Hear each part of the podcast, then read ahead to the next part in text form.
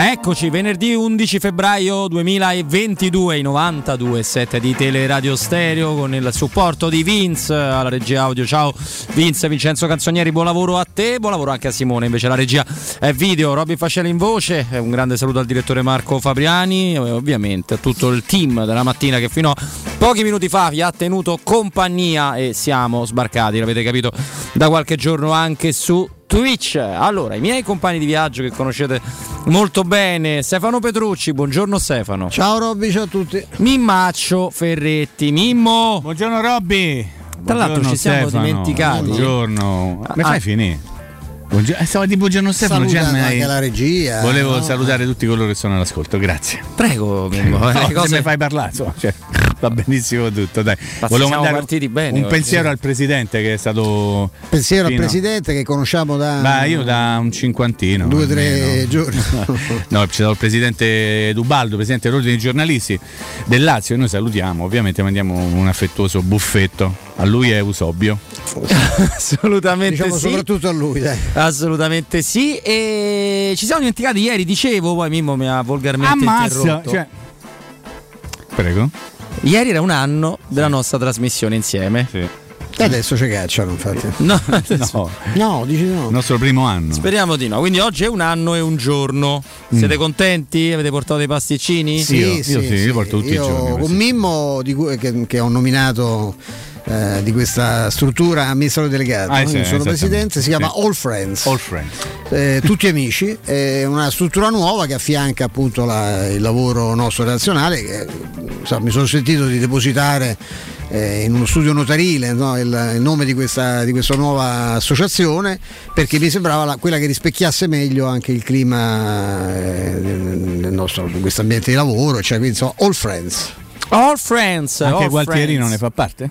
Sì, una colonna importante, assolutamente. Ma che è successo in tutto questo giro, per cui prima Mourinho sa allo sfogo, pare, dopo la partita, non le bolle, poi succede che leggiamo che i giocatori sono scontenti, arrabbiati, vedremo. Consiglierei ai giocatori di non essere particolarmente scontenti. Consiglierei. E poi dopo scopriamo che invece questo messaggio è arrivato ai giocatori, li permetterà di ripartire. C'è ancora qualcuno, però Mimmo, mi spiace dover fare riferimento a un giornale che conosci particolarmente bene. Ma va mi pare che c'è chi c'ha tutta un'altra linea, insomma. Allora, io stamattina ho letto che i Friedkin sono furibondi, che non sanno che pesci prendere, sono stati spiazzati da questo sfogo di Mourinho, e si continua a dire che i giocatori sono molto seccati per quello che è successo. Allora io vi smentisco tutte queste notizie. I Friedkin stanno soltanto con Mourinho. I giocatori, non so quali, ma i senatori, quelli importanti, quelli che sono riferimento nello spogliatoio, stanno tutti con Mourinho. Io condivido molto quello che ha detto Mourinho, e mi domando come si possa non essere d'accordo con quello che ha detto Mourinho, visto che Mourinho ha fatto un riferimento perfetto a una situazione che va avanti da 2 anni, e lui 2 anni fa non c'era. Quando dice sono 2 anni che perdete con tutte le squadre più o meno di questo livello, il livello leggermente superiore, dice un'enorme verità. Questa è una squadra che, lo ricordiamo tutte le volte, è arrivata 7ª a pari punti col Sassuolo, che sarà avversaria di domenica, avversaria tutt'altro che facile, perché avete visto che ieri a parte le prodezze di Vlahovic, che non ne ha fatte, perché la palla finiva in fallo laterale dall'altra parte, però ho visto prime pagine, ha faticato da matti la Juventus per batterli, insomma. Va bene. No, voglio dire, poi Mourinho che cosa ha detto? Ne stiamo parlando ormai da un paio di giorni, ha detto semplicemente le cose che dicono tutti, e l'ha detto Mourinho, e mi ha fatto molto ridere, se così posso dire, anche i commenti che ci sono stati da club di Serie C o da giocatori di Serie C che si sono sentiti toccati perché Mourinho aveva detto dovete andare a giocare in Serie C. Perticone. Sì, ma al di là dei nomi, cioè, veramente, l'Olbia. Veramente, c'era un amico mio che diceva ma sì, famali campa a tutti, campano un pochino tutti così, in fondo parlate Mourinho, porta come l'ammonizione a Mourinho. Fa curriculum. Perché fa curriculum, vai a finire sui, se no quando se ne parla dell'arbitro che dice a Mourinho ti calcio oppure devi stare dentro, se no te manno via. È una vita grama, per questi. E Mourinho dà loro la possibilità, a questi arbitri ad esempio, o a questi calciatori, o a queste società di Serie C che neppure ne sapevamo, io personalmente, che esistessero, e dire però Mourinho non si deve permettere di fa che. Mourinho non si deve permettere di fare cosa. Dimmelo, Roby, perché io non capisco. Voi non vi dovreste permettere di fare quello che fate da anni, perché queste situazioni ci sono purtroppo incancrenite, perché la pippaggine si incancrenisce nella mollezza di questa città, nel fatto che basta vincere una partita per dimenticare tutto, una città che non c'ha memoria. Però dovrebbe, io penso che i tifosi, quella memoria almeno ce l'abbiano, sanno che sono 2 anni almeno che si fanno figure, che la Roma in realtà, come diceva prima Mimmo a microfoni spenti, nel 2018 è finita, no? Non c'è più niente della squadra che fece la semifinale col Barcellona di Champions League il quarto, cioè, chiedo scusa, cos'era? No, la semifinale l'abbiamo fatta con Liverpool, poi quarto, poi semifinale con Liverpool. Lì è finita la Roma, rubata anche quella, lì è finita la Roma, e gli acquisti della Roma in gran parte sono stati questi famosi 100 milioni che non sono mai stati 100, che erano 81, e c'è una bella differenza tra 181, no? E comunque insomma c'erano state anche delle entrate nell'ultimo calciomercato, sono serviti perché si era preso un portiere ridicolo, perché bisognava rimpiazzare un giocatore che si era infortunato, perché si è dovuto rimpiazzare all'ultimo momento, a metà agosto, un centravanti che aveva detto che sarebbe rimasto a Roma. Comunque io voglio fare un po' di storia, se possibile, anzi cronaca. Diciamo che da quella partita di cui stava parlando adesso Cecchetto, no? Con i nostri amici, ogni volta che Mimmo fa cronaca o dà notizie, okay. Cecchetto, no. Drinking Game, Sciottino. Vai Lollo King, Cecchetto. No, volevo dire una cosa, che da quella partita contro il Barcellona che ha segnato la fine di una certa Roma, poi sono arrivati tanti altri calciatori, e il gruppo storico che è arrivato dopo sta ancora qui a Trigoria, no? Con qualche variazione, qualcuno è andato via, qualcuno è rimasto, ma insomma il grosso sta ancora lì, e sono passati fino a questo momento 3 allenatori. Fonseca è stato super criticato già dal primo anno, il secondo anno ce lo ricordiamo tutti, super criticato. Arriva Mourinho, no, ammazza l'orso Sonetti, con tutto il rispetto, e viene criticato, ma non sarà che il problema sono i giocatori e non l'allenatore, perché se no il problema si risolve facilmente. Se cambia un altro allenatore, se cambia allenatore, si prende chi vi pare a voi, lo si mette lì e si tengono questi calciatori, e tra un anno saremo qui di nuovo a dire invece che settimi magari arrivano ottavi, allenatore ne è buono, è bollito, tu prendi, che ne so, Tuzzabanchi Nicola, ma è bollito, hanno che c'ha 3 esoneri, non fa giocare male, non fa giocare bene, i giocatori sono sempre quelli, eh. Vabbè, per un pochino Mimmo si può dire è colpa di Mourinho che ha lasciato le macerie, certo, sì, nello spogliatoio, sì, quindi io torno a ripetere, quanti di questi se sarebbero spogliati nello spogliatoio dalla prima squadra quando la Roma ha vinto lo scudetto. Io non voglio far il conto, e dico anche un'altra cosa, che ci sono troppi giocatori che secondo me noi abbiamo ritenuto, sbagliando, io sul primo avrei sbagliato, dei giocatori più importanti di quello che in realtà sono, e per i quali si stanno facendo dei discorsi di rinnovi di contratto a delle cifre che io non riesco nemmeno a scrivere, e che secondo me sono assolutamente fuori mercato e fuori luogo per questi giocatori. E mi chiedo, ma il giocatore X della Roma che sta rinnovando per 4 milioni netti, ma se non rinnova da Roma a 4 minuti, ma con chi rinnova? Col Paris Saint-Germain, certo, con Manchester City, c'è la fila. Col Chelsea c'è la fila, e qui siamo di no, però stiamo facendo la trattativa. Oh, ma di che stiamo a parlare? Roby, di che cosa stiamo parlando? Torna in te con questi occhialuzzi un po' da attore di teatro di Cannes. Esatto, di Cannes, il Festival di Cannes. Come mai proprio il Cannes è citato? Mi è venuto Cannes, perché il Frilkin Group sta tentando di portare a casa anche Cannes. Giuro, non c'era stato a Cannes? Sono stato accannato parecchie volte, volte, però non era riferimento a quello assolutamente. Mi è venuto nel Festival di Cannes, gli attori vanno tutti lì, lungo, come si chiama lì dove andate voi? Dove andiamo fate teatro? Lì, come si chiama? Io ogni volta sono a Cannes, la Promenade, come si chiama? La Promenade, noi diciamo Promenade perché... Spieghiamo al nostro amico che è successo, che Guido Tubaldo è il presidente dell'Ordine dei giornalisti. Sì. Cioè, io capisco che del Lazio, insomma, non è una carica prestigiosa, non, dice, non tutto, sì. Vedi, perché si chiama Alessandro l'interlocutore che ci ha mandato un messaggio su Twitter. Io capisco che uno non può sapere tutto, no? Il problema è che non si può parlare poi di tutto, cioè, capite? E associare, no? un pensiero che può essere di critica nei confronti di un giornale o comunque di un atteggiamento a una presenza, ripeto, del presidente dell'Ordine dei giornalisti in studio, È una scemenza. Dici? Sì, ripeto, dice, ma io non posso per tutto. E infatti uno dovrebbe parlare di quello che sa, non esprimere giudizi così perché il fatto che uno scriva sul Corriere dello Sport non debba essere chi ha detto. Poi uno, ieri, se ci fosse stata la possibilità, non credo che si possa fare perché collabora pure con altre emittenti, sarebbe stato interessante sentire Zazzaroni per esempio, no? O perché siccome fa il direttore del Corriere, ieri c'era una notizia e devo dire una notizia c'è stata negli ultimi tempi, si può dire, no? Qui a Roma è quella che la voragine è stata bella ampia, è quella che pubblica ieri il Corriere dello Sport. Di questo bisogna prendere atto. Poi il fatto che uno dice ma io non compro, non leggo, non mi piace. Non c'entra niente, è uscito su quel giornale a firma di quel direttore, di quel giornalista. Se fosse stato possibile, ripeto, giornalisticamente, poi se dobbiamo metterci pure noi ce l'abbiamo già abbastanza il bandierone. Poi attenzione, perché poi qui il bandierone quando fa comodo si sventola, quando non fa meno comodo non si sventola più e si diventa improvvisamente ecumenici,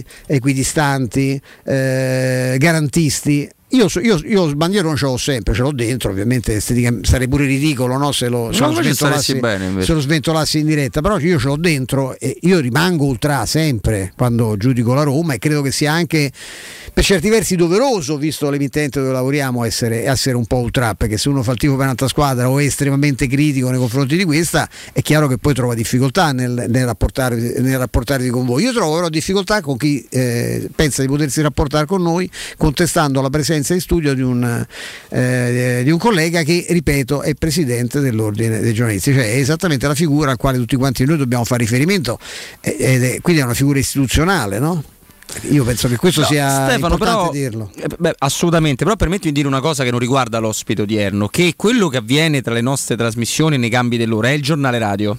Quindi il giornale radio esola un pochino dal palinsesto. Non siamo noi che possiamo chiedere al giornale radio domani quell'ospite non lo fa venire o quell'altro, no, perché giustamente perché il giornale radio non fa con noi, dice non fate intervenire alle tre sconcerti perché non lo decidiamo noi in questo spazio chi interviene. Il giornale radio è uno spazio assolutamente autonomo. Tra l'altro il direttore, vi do un'altra informazione, il direttore del giornale radio è anche il direttore di Radio Stereo, perché ogni emittente deve avere un direttore responsabile. La figura di riferimento professionale in questa radio è per esempio Fabriani, che però non si permette di entrare nel merito dei contenuti giornalistici, perché c'è poi un direttore artistico e ci sono dei conduttori che un minimo con questa professione hanno un minimo di frequentazione, no? Quindi diciamo che c'è una discreta autonomia, ma autonomo su tutti è ovviamente uno spazio di informazione che ospita chi gli pare, no, e ripeto poi ha ospitato una figura istituzionale, non è che ha preso uno che passava, esatto, per caso, bravo, no? Che è il motivo per cui potete sentire anche a livello politico politici di destra, politici di sinistra, tutto, politici di centro, tutto, quello è il giornale radio. Il giornale radio fa la radio con le notizie e informazione, quindi è una cosa diversa, anche importante. Mimmo, te la modifico la domanda che ti fa Capitano Buggy su Twitch, perché lui dice che cosa faranno i giocatori, cosa vedremo, no, contro il Sassuolo, se sentiranno un po' risentiti o tirano fuori attributi. Tu hai più la speranza che avrà un effetto elettroshock o lo pensi? Ma no, io spero che le parole di Mourinho possano generare un elettroshock, uno shock, chiamatelo come vi pare, una reazione. Qualora questo accadesse sarei molto triste, perché sarebbe la conferma che non c'hanno le palle. Io credo che non ce l'hanno, perché non dico e non dico, no, Ferretti. Nel senso che se io dovesse pistato, messo con la capoccia, no, a terra e bastonato per dimostrare di averci gli attributi, te vengo incontro. Sì. Che senso c'è? Io dovrei avercelo. Un amico nostro cita spesso, insomma, un autore che gli sta particolarmente a cuore, è un'opera che dovrebbe stare a cuore a tutti, visto che siamo italiani, che sono appunto Alessandro Manzoni, I Promessi Sposi. Questo un amico, insomma, che non cito, ma lui è uno che ne recita molto tassi a memoria, cita spesso una frase che di Don Abbondio c'è il coraggio, no? Scrive Manzoni, se uno non ce l'ha non se lo può dare. Questi le palle in ce l'hanno, quindi non potranno tirarle fuori. Io mi auguro soltanto che se le cose andassero male, che si possa parlare della partita senza pensare soltanto che se non si vince o se peggio ancora si perde col Sassuolo, la colpa è di Mourinho e dello sfogo che ha avuto. La colpa sarà eventualmente di Mourinho e delle pippe che continuano a giocare in questa Roma da prima che arrivasse Mourinho. Io ritengo che ormai ci sono dei momenti nella vita in cui si arriva a uno snodo, è come il collo dell'imbuto, no? Quando tu parti comunque da una posizione sbagliata con delle persone sbagliate, arriva un momento in cui le cose si incastrano in maniera deleteria. Dice, ma perché, l'abbiamo detto pure ieri, no? Perché la squadra è partita in un modo, perché hai le prime difficoltà avendo delle carenze oggettive che sono anche di indole individuale, anche, ma sono anche caratteristiche tecniche evidenti, e esplodono le contraddizioni, no? Improvvisamente ci si rende conto che la squadra ormai scende in campo, e di qui lo sfogo di Mourinho, con la paura di essere inadeguata. In gran parte lo è, ma lo diventa ancora di più perché ha questo convincimento ormai dentro radicato. Quando Mourinho dice "so 2 anni che fate figure di merda", dice un'enorme verità. Lui non c'era, come quando Villar non ha cominciato a non strusciarla più, che poi la colpa è stata di Mourinho, e forse la colpa è di Fonseca allora, o la colpa è di Villar, perché Villar è sparito, ma molto prima che Mourinho pensasse addirittura. Mourinho ancora allenava al Tottenham quando Villar è sparito dal campo, era marzo e Mourinho è arrivato all'inizio dell'estate. Bisogna incastrarle le situazioni, no? Questo è un gruppo scarso, è una squadra costruita male, è una squadra che ha commesso degli errori enormi. Si possono investire 30 milioni su Paolo Lopez? Ne vogliamo parlare? Pure quest'anno sono stati fatti degli errori, eh? Tant'è, Stefano, che la prima doppietta, lo diciamo tutti i giorni, la prima doppietta in Francia di Justin Kluivert, su uno dei gol tira una bomba perché la tira, però diciamo che Paolo Lopez non è completamente esente dalla colpa. Diciamo che qualcuno ha provato ad avvicinare quel gol lì al gol di Sanchez contro la Roma, e ci sono 7 anni di differenza, anni luce proprio, eh. E comunque Paolo Lopez si è dimostrato Paolo Lopez. Sì, poi non aveva, gli avevano tagliati i guanti e quindi non è arrivato proprio. Sta facendo meglio lì, ti dico, rispetto alla Roma, l'ha detto anche lui in un'intervista, che mentalmente qua non si sentiva. Tanto noi sono tanti casi umani dove andiamo a prendere, forse lo scouting mentale sta diventando più importante di quello tecnico, cioè tu sei una sega, ma visto che non c'è paura di niente ti posso mettere in mezzo al campo a menare gli avversari. Ovviamente esagero, però, ma nel calcio moderno, io non conoscevo Paolo Lopez, la cosa che mi impressionò, perché lo incrociai una volta all'Eur, dormiva, no, è l'assoluta mancanza di fisicità. Oggi se c'è una cosa che un portiere, anche quello scarso,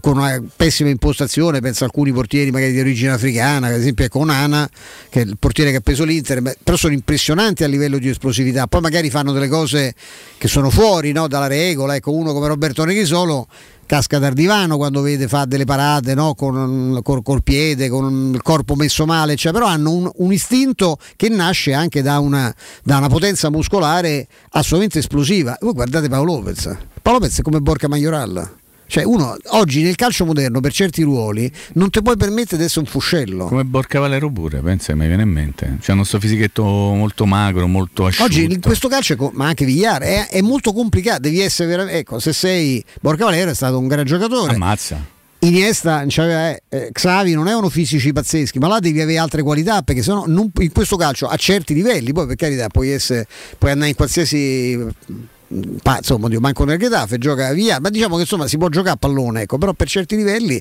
sì, la fisicità, specialmente in alcuni ruoli, per me è fondamentale. Un centravanti che non abbia il fisico, per me non può far centravanti in una squadra importante. No, assolutamente, il discorso fisico va di pari passo su quello mentale ormai, tant'è che alcuni ruoli, no, Mimmo, hanno una carenza su cui pescare, no? Ci sono pochissime ali pure come una volta, pochissima gente. È cambiato il gioco, trequartista al 10 c'è più, Mimmo. Sono cambiati anche i giocatori, cioè se tu cambi il gioco cambi i giocatori, cambia anche il modo di scegliere i giocatori in funzione del gioco, l'abbiamo detto un milione di volte, adesso ti prendono a metrate, non ti prendono più se tu salti l'avversario.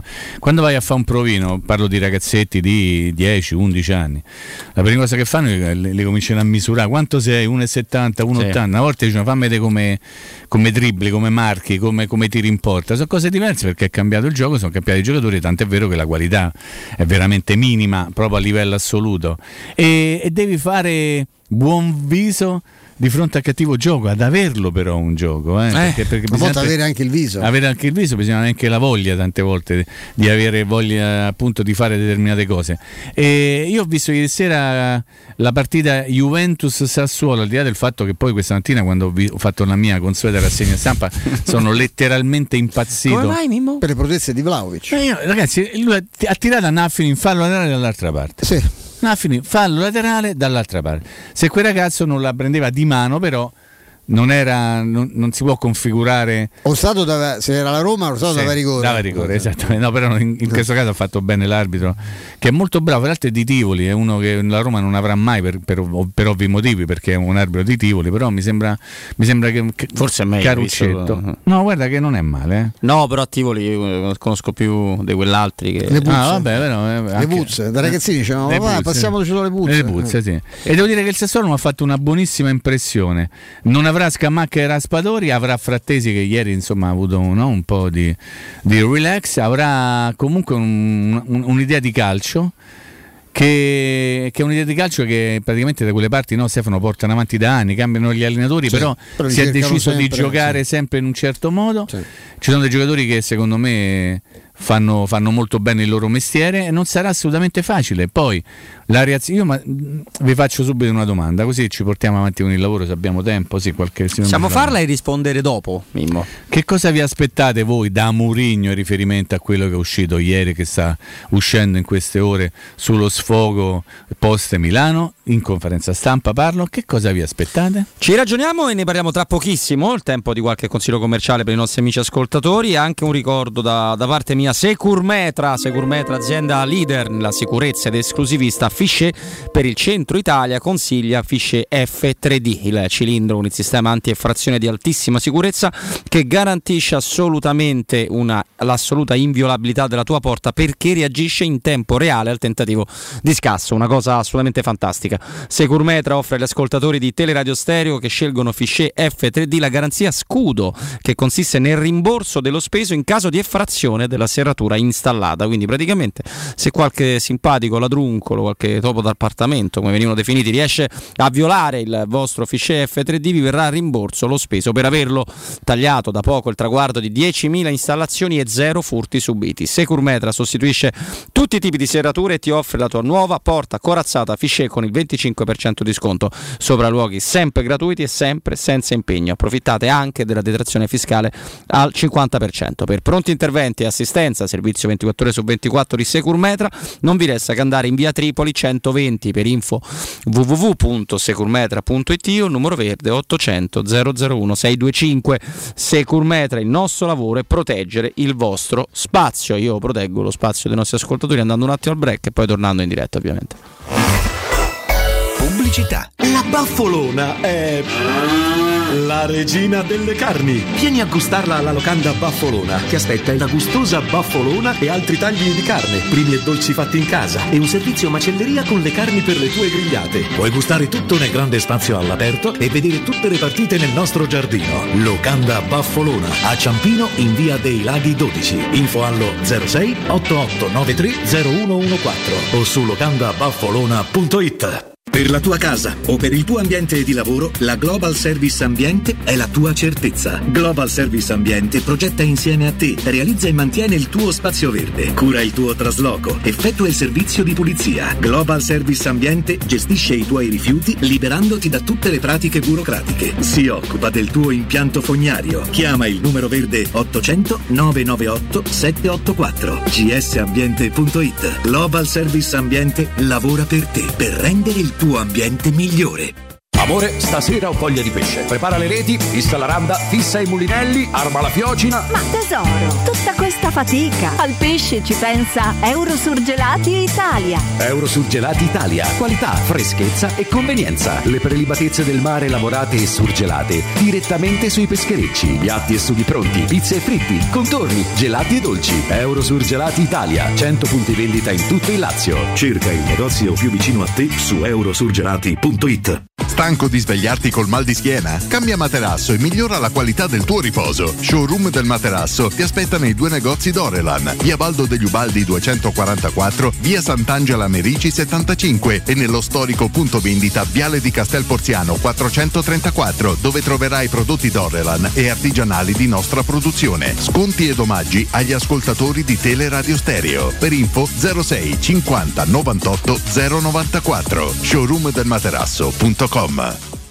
Per amore, per passione, cultura. Realizza il tuo progetto con la Fondazione Italiana Sommelier. Da 58 anni, centro indiscusso della cultura del vino nel mondo. Il corso inizia il 7 marzo a Roma. 52 lezioni con una cantina di 160 vini tra i migliori del mondo. Otterrai il diploma internazionale di sommelier e potrai farne anche il tuo lavoro. Info allo 06 855 0941 o su bibenda.it. Il corso che ti cambia la vita in meglio. Le statistiche parlano chiaro. I sistemi di sicurezza Fichet sono impenetrabili e Securmetra, esclusivista Fichet per il centro Italia, presenta Fichet F3D, il rivoluzionario cilindro per porte blindate con chiave lavorata a laser e sistemi di autoprotezione che garantisce l'assoluta inviolabilità della tua porta. Securmetra, informati al numero verde 800 001 625. Per il tuo ufficio, per la tua azienda, scegli Enjoymatic, installazione di distributori automatici di ultima generazione di caffè, bevande calde, fredde e snack, dispenser di acqua naturale e frizzante per ridurre l'utilizzo di plastica. Il tutto in comodato d'uso gratuito. Enjoymatic, Enjoy Life. Info al 392 504 9213 o su www.enjoymatic.it. Quale altro ascoltatore vuole approfittare dei saldi di fine stagione delle zanzariere Z-Screen, le più acquistate a Roma? Ora che è febbraio abbiamo preparato dei super sconti che sono riservati a tutti coloro che ci chiamano adesso. Approfitta subito della grande promozione Z-Screen, valida fino al 28 febbraio. Oltre all'offerta dedicata agli ascoltatori saldi zanzariere, un buono da €70 per la tua Z-Screen, con la garanzia soddisfatto o rimborsato. Chiama subito all'800 196 866 o visita il sito zanzaroma.it. Z-Screen, la super zanzariera con un super servizio e una super garanzia. Il 75° anniversario Paoletti vi copre di regali. Acquistando una parete living vi regaliamo un grande armadio assaiante oppure un tavolo allungabile in ingresso porcellanato. Voi invece regalatevi una visita alla Paoletti. Vi aspettiamo in via Pieve Torina 80, uscita Tiburtina del Gra, e in via Tiburtina 606 o paolettimobili.it. Teleradio Stereo. Teleradio Stereo 92.7.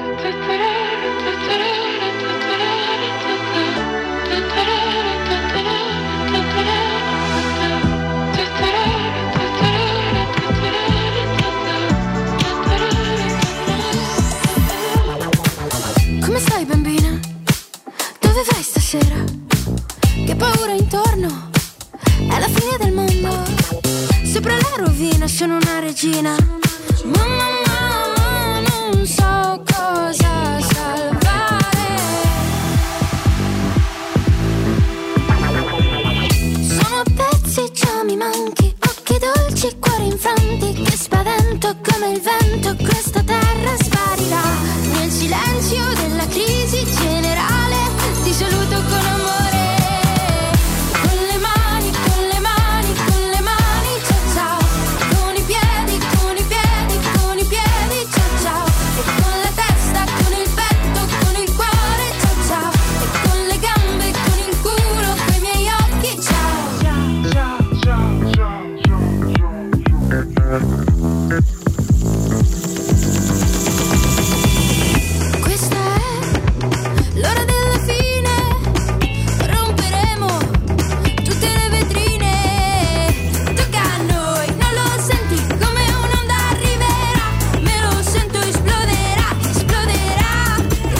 Allora, torniamo in diretta. Sì, si può eliminare anche il video del sottoscritto, tu simpaticone che lo chiedi su Twitch perché ti vorresti addormentare stanotte. Beh, io credo, sono sicuro che sarai circondato da bellezze estetiche più importanti, su questo non ho dubbi, però insomma la notte mi pare tanto. Però comunque Simone, volendo, può fare un'inquadratura solo su Stefano, sia quando parla sia quando non parla. Vorrei turbarlo, che poi magari poi gli viene qualche pensiero strano stanotte, insomma, nella sua solitudine non vorrei che ispirarsi qualche cosa. No, infatti.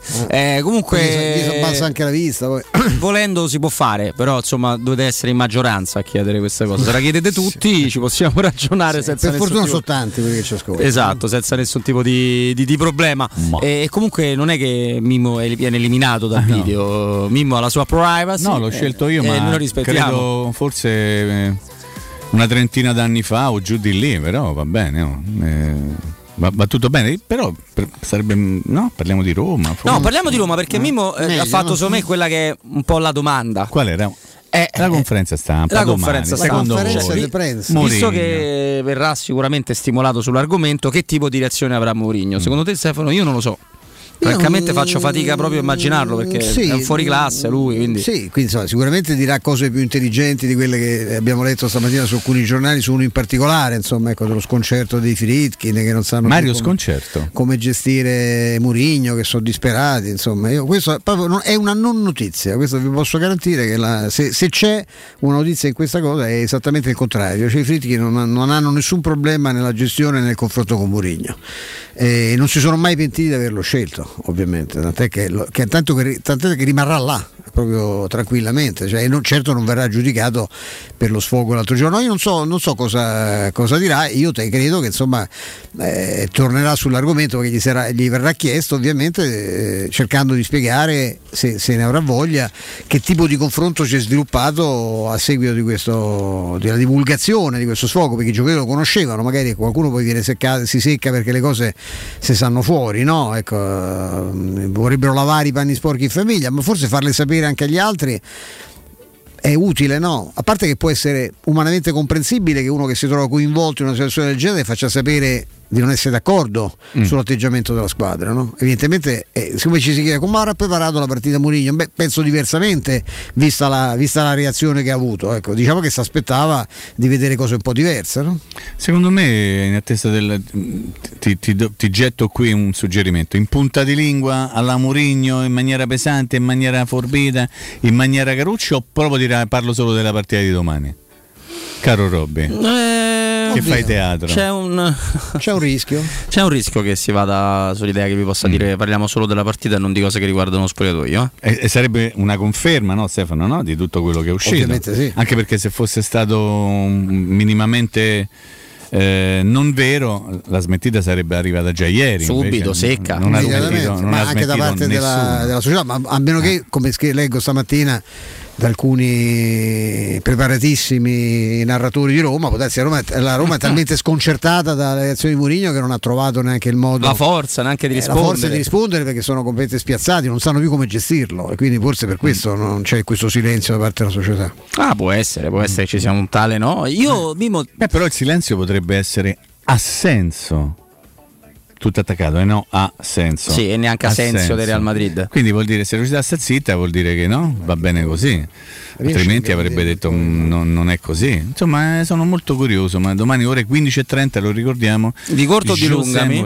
Parecchia gente di corto. Ma era già previsto. Era già previsto perché il sabato uno sta in famiglia. È come l'avvicendamento di Abisso, cioè non è che non arbitra perché è una capra, no? Arbitra in B, c'è l'avvicendamento, ecco. Sarà contentissimo di arbitrare in Serie B. Ma soprattutto saranno contentissimi quelli che verranno arbitrati da lui, insomma, ecco.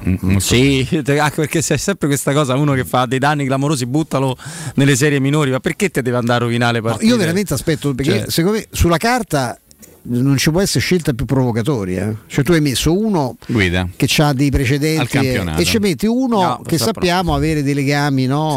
Sì, mi dissocio dell'amicizia, dell'amicizia. Prendo le distanze. Chi non ha amicizia, fate come vi pare, c'ha dell'amicizia, c'ha dei legami, c'ha dei rapporti, i tatuaggi. Comunque è vero che sa quasi di provocazione, sì. Poi noi abbiamo, poi vediamo, visto che perché del problema della vita non si può parlare, no, perché se no il problema della Roma è solo si ridimensiona la responsabilità di Mourinho se si parla di arbitri, no? A parte tutto, poi se ci sarà l'ospite ci fermiamo e lo riprendiamo. Sì. Il Sassuolo di ieri, che comunque fa una ti è piaciuto? Assolutamente sì, perché è una squadra che ha un'idea di calcio, la porta avanti sempre e comunque, può avere per a contrario della Roma, diciamo sempre gioca un calcio diverso, la Roma gioca sono ironico, ovviamente. No, si era capito, io volevo lavorare. No, non dico a te perché poi dopo tutti i grandi club che giocano bene, no? L'Empoli, il Sassuolo gioca bene, l'Empoli gioca bene, come gioca bene lo Spezia, stanno tutti dietro e qualcuno dovrebbe dire ci mancherebbe pure con quel monte, ma non è così, assolutamente. La Roma merita il settimo posto, non ha i punti però che avrebbe meritato, ecco, però se avesse quei punti in più non sarebbe settimo, però allora bisogna ragionare su questa cosa, che la tua osservazione è molto corretta. Quindi la Roma non è una squadra da settimo posto. Come mai sta al settimo posto? Cerchiamo di capirlo. Ne parliamo tra pochissimo. Noi parliamo di sport in questo spazio, lo sapete, insomma, anche di altre cose, ma in maniera precipua di sport, e parliamo finalmente anche con degli amici, gli amici del Tor Vergata Sporting Center, per la precisione con Salvatore, che saluto. Ciao, buongiorno. Sono molto contento di parlare, ecco, mancava francamente, no? Avere nel roster dei nostri sponsor il rappresentante di un centro sportivo bellissimo, è un centro polivalente il Tor Vergata Sporting Center, no? C'è il padel, c'è il calcetto, c'è il basket, ci sono tante cose che tu ci devi spiegare adesso, Salvatore. Assolutamente sì, il nostro circolo che sta all'interno del complesso universitario del Tor Vergata è un circolo che ha 3 campi padel, un polivalente di basket e pallavolo e 3 campi di calcio.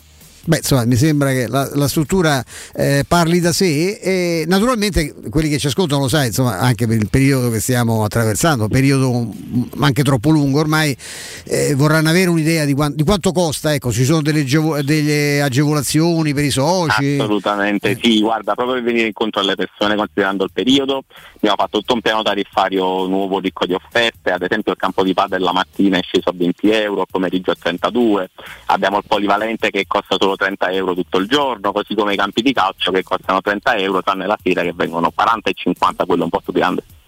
Tu hai parlato del padel, so, €20 significa che si gioca in 4 a padel, insomma, sono €5 per uno. Esatto, quindi €5 per uno la mattina. Caffè, un caffè in cornetto, insomma, no? Questi, ma sì, non so manco se da voi forse sì, fuori insomma manco se bastano più, visti i rincarichi che ci sono. Ecco, parliamo un po' dell'organizzazione. Voi fate un sacco di tornei di padel, no? Questo è uno sport che sta assolutamente emergente, che piace moltissimo. Sì, domani abbiamo fatto una doppia iniziativa, che facciamo il torneo di San Valentino, quindi sarà un torneo misto per tutte le coppie, e abbiamo fatto anche una nuova cosa simpatica che è il torneo per i single, quindi vengono persone single senza compagno a giocare, a rotazione cambiano sempre le compagne e fanno un torneo a parte. Ma magari trovano anche la compagna, insomma, non solo per il padel. Noi ce lo auguriamo, io ci provo. È una bellissima idea, ti faccio i complimenti, ecco. E poi c'è la possibilità anche in questa chiave, visto che il circolo è essenzialmente socializzazione, no? Capacità di incrociare, di conoscere. È stato un punto di ritrovo, sì, anche col punto di ristoro, col bar di gazebo nuovo, le persone ormai vengono a giocare, poi si fanno un aperitivo e si resta qua a fare conoscenza, a chiacchierare, insomma. Quindi è l'ideale anche perché vorreste organizzare dei tornei aziendali, no? Potremmo farlo pure noi, siamo un esercito. Assolutamente sì, anzi io ti aspetto a braccia aperte qui da noi. Lo faremo sicuramente. E poi ogni mese, questa è un'altra iniziativa molto carina che avete fatto, c'è un premio particolare, esatto, per il socio che ha maggior numero di ore prenotate, certo. Esatto, ti vince un fantastico coupon viaggio con uno dei nostri sponsor che è Ipervacanze, con vedi, il quale mandiamo le coppiette in vacanza nelle nostre strutture convenzionate, che sono più strutture. Beh, insomma, visto che si sta ripartendo in qualche modo, insomma, perché finalmente sentiamo tutti quanti il bisogno di fare una vacanza, se uno può farla offerta da voi è ancora più piacevole, insomma. A questo punto dobbiamo dare, no, i riferimenti per entrare in contatto con voi e per venire a visitare questa bellissima struttura. Ma certo, allora, per quanto riguarda la segreteria del Tor Vergata potete contattare il 342 034 2731. Per quanto riguarda me, che sono l'organizzatore dei tornei, 333 74 89 495, e poi potete seguirci su tutti i nostri canali Instagram e Facebook. Perfetto, c'è Tor Vergata Sportingcenter.it è il sito, ci sono ovviamente i canali social, c'è un sacco di foto, vedete tutte le iniziative del circolo, la segreteria del Tor Vergata Sporting Center che si trova in via della Ricerca Scientifica, zona Romanina Giardinetti, siamo nel cuore di Tor Vergata, 342 034 2731, 342 034 2731. Poi ripeto, insomma, sul sito e sui social torvergatasportingcenter.it trovate le informazioni e anche le immagini di questo bellissimo posto che verremo presto a visitare, caro Salvatore, grazie. Va benone, ti aspettiamo. Che grande idea, un super torneo di padel, che Stefano, però soltanto se viene pure Mimmo a giocare. Sì. Io faccio il padel, faccio proprio la racchetta faccio. Noi potremmo fare un premio, potremmo istituire un premio settimanale a chi dice più minchiate. Potrei vincerlo anche io, non tra di noi, magari quelle che sentiamo, poi vedete ci sarà ognuno esprime un giudizio, per me quella è una minchiata, per altri non lo è, insomma. Credo che ci sarebbe una bella lotta. Che mettiamo in palio? E in palio possiamo fare una vacanza con all'isola di Pasqua, con Cotumaccio, non lo so, con una serata con. Che c'entra Cotumaccio adesso? No, con una persona. Cotu è uno attento al territorio, gli piace girare. Pensavo una cosa particolarmente piacevole. Okay. Mi viene in mente quella, non so trovo altre. Cotu è uno scopritore della nostra terra, Mimmo. Sì? Sì. Cioè? Alcune lezioni sui promessi, lezioni magistrali sui promessi sposi e di un altro, insomma, no. Cotu non so se gli va. Ma ci sono alcuni che lo potrebbero fare tranquillamente, uno in particolare penso. Bene. Lo sa talmente bene, lo so a memoria. Infatti non ce l'ha proprio a casa, non c'ha fisicamente il romano, dice, a me non mi serve. Abbiamo cominciato a pensare alla formazione anche alla luce di quello che abbiamo saputo ieri, allenamentini, cose, giocatori. Devo dire una cosa, sui giocatori del Sassuolo ce ne sono alcuni, noi abbiamo alcuni giocatori, ce lo diciamo da soli. Il problema è che si è bloccata l'immagine di Twitch, io sembro morto. Per non far vedere all'amico la mia versione video. Però la faccia mia fissa, quindi teatro. Io capisco che non è quella di teatro, fai la tua faccia teatrale. Sembra una via di Napoli, sia via dei cessati spiriti, che non è proprio cessati nel senso di cessati nel senso finiti. Pensavo di cessi. La via dei morti, no, in quel senso. Okay. No, alcuni giocatori nostri sono sopravvalutati, ce lo diciamo da soli. Sì. Alcuni del Sassuolo secondo me sono sottovalutati. Uno per esempio è Mulder. Sì. Vero? È molto bravo. Mulder è bravo. Se ne sono accorti in tempo loro. Che per averlo preso, questo è un loro grande merito, parlo loro dirigenti del Sassuolo, ed è uno che stanno tenendo lì, come posso dire, per venderlo poi in una maniera diversa. Meglio. Pensate a Demiral, no? Pensate soltanto a Demiral. Era un giocatore del Sassuolo, ve lo ricordate che ha giocato anche con il Sassuolo? Sì. Sembrava, no? Poi è andata alla Juve, ha fatto quello che ha fatto e adesso comunque gioca all'Atalanta, cioè uno che non è proprio da Juve, forse. Non è proprio da Juve, però ci hanno fatti i sordi, veri, perché poi mica mi dispiace Demiral. No, assolutamente. Demiral e Palomino sono molto più bravi di quello che sembrano o che potrebbero sembrare. Non c'è dubbio. Ma così c'è una piccola discesa dell'effetto minestrone.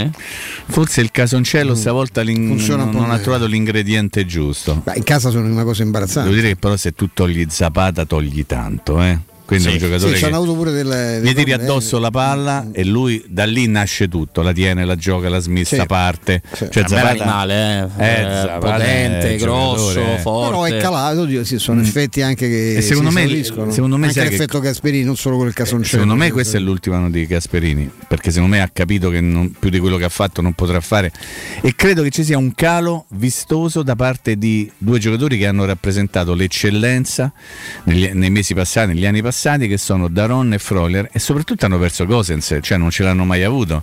A De Boer l'hanno ricominciato a mettere in campo da poco. L'anima della squadra e il cervello della squadra erano quei due. È lì in mezzo al centrocampo, tu se non hai quei due giocatori lì in condizioni tali che ti cambiano proprio la partita, fai un pochino fatica. E l'Atalanta fa fatica, mi dispiace perché adesso è partito il ritornello, ci hanno vinto tutti, quando l'hanno però ha vinto a casa dell'Atalanta. E poi in quel modo ci ha vinto nessuno. Ha fatto sicuramente una grande impresa, poi tutto quello che è successo dopo è figlio anche del momento dell'Atalanta, degli infortuni, delle assenze. Ti ricordi le quote di quella partita? Sì, me le ricordo. Roma era data a 5, sì. Io lo so perché ho giocato la vittoria della Roma. È strano, vedi che non si fa mai peraltro. Me l'ha detto una voce nel cervello. Chi? Come si chiama sta voce? Non lo so. Ma senti questa voce. Vogliamo chiamarla? Non lo so come si chiama. Torniamo alla Roma era data a 5, l'Atalanta era data a 1,40. C'ha ragione Stefano. Torniamo alla Formazio, che è la cosa più importante. Un amico suggerisce, come detto pure ieri Stefano, vista l'assenza di ali pure, ma più mezze punte intermedi, un 4-3-1-2. 4-3-2-1 Stefano diceva, però. Stefano diceva 4-3-2-1, sì. 4-3-1-2, quindi ritorna la difesa a 4, ovviamente, perché non hai eventuali alternative, la devi fare per forza. Perché la potessi fare lo stesso. Due davanti con chi lo fai? Chi ci metti? Ma devi fai gioca Felix vicino a. Ma Tammy se può fare, però io farei una però. Sciomuro dopo un po' giocare a questo solo. Non so come sta. Io, a differenza di quelli che sanno tutto, io penso che Mourinho, che c'ha un occhio migliore di quelli tutti quelli che lo giudicano, io penso che Mourinho, vedendo gli allenamenti, c'ha delle cose. Se anche l'altro giorno, quando cercava comunque di montare, ha preferito un'altra volta Felix a Sciomuro, dopo un motivo ci sarà. Guarda Stefano Robbi, secondo me. Io non so come è tornato Sciomuro dai nazionali, perché lui era uno di quelli che era partito. Insomma, è tornato e non ha praticamente giocato, no? Volevo dire che dobbiamo innanzitutto risolvere un piccolo problema, un quesito, porci una domanda e tentare di darle una risposta. Pellegrini sarà titolare o no? Perché da lì poi Beh, ormai si è allenato una settimana. Ok, quindi Pellegrini anche lì come sta, però è come okay, sta, lo sanno. Perfetto, però perché ho fatto il nome di Pellegrini? Perché Pellegrini potrebbe essere uno che ti gioca vicino a Abraham, cioè ti fa meno il centrocampista e ti fa più la punta.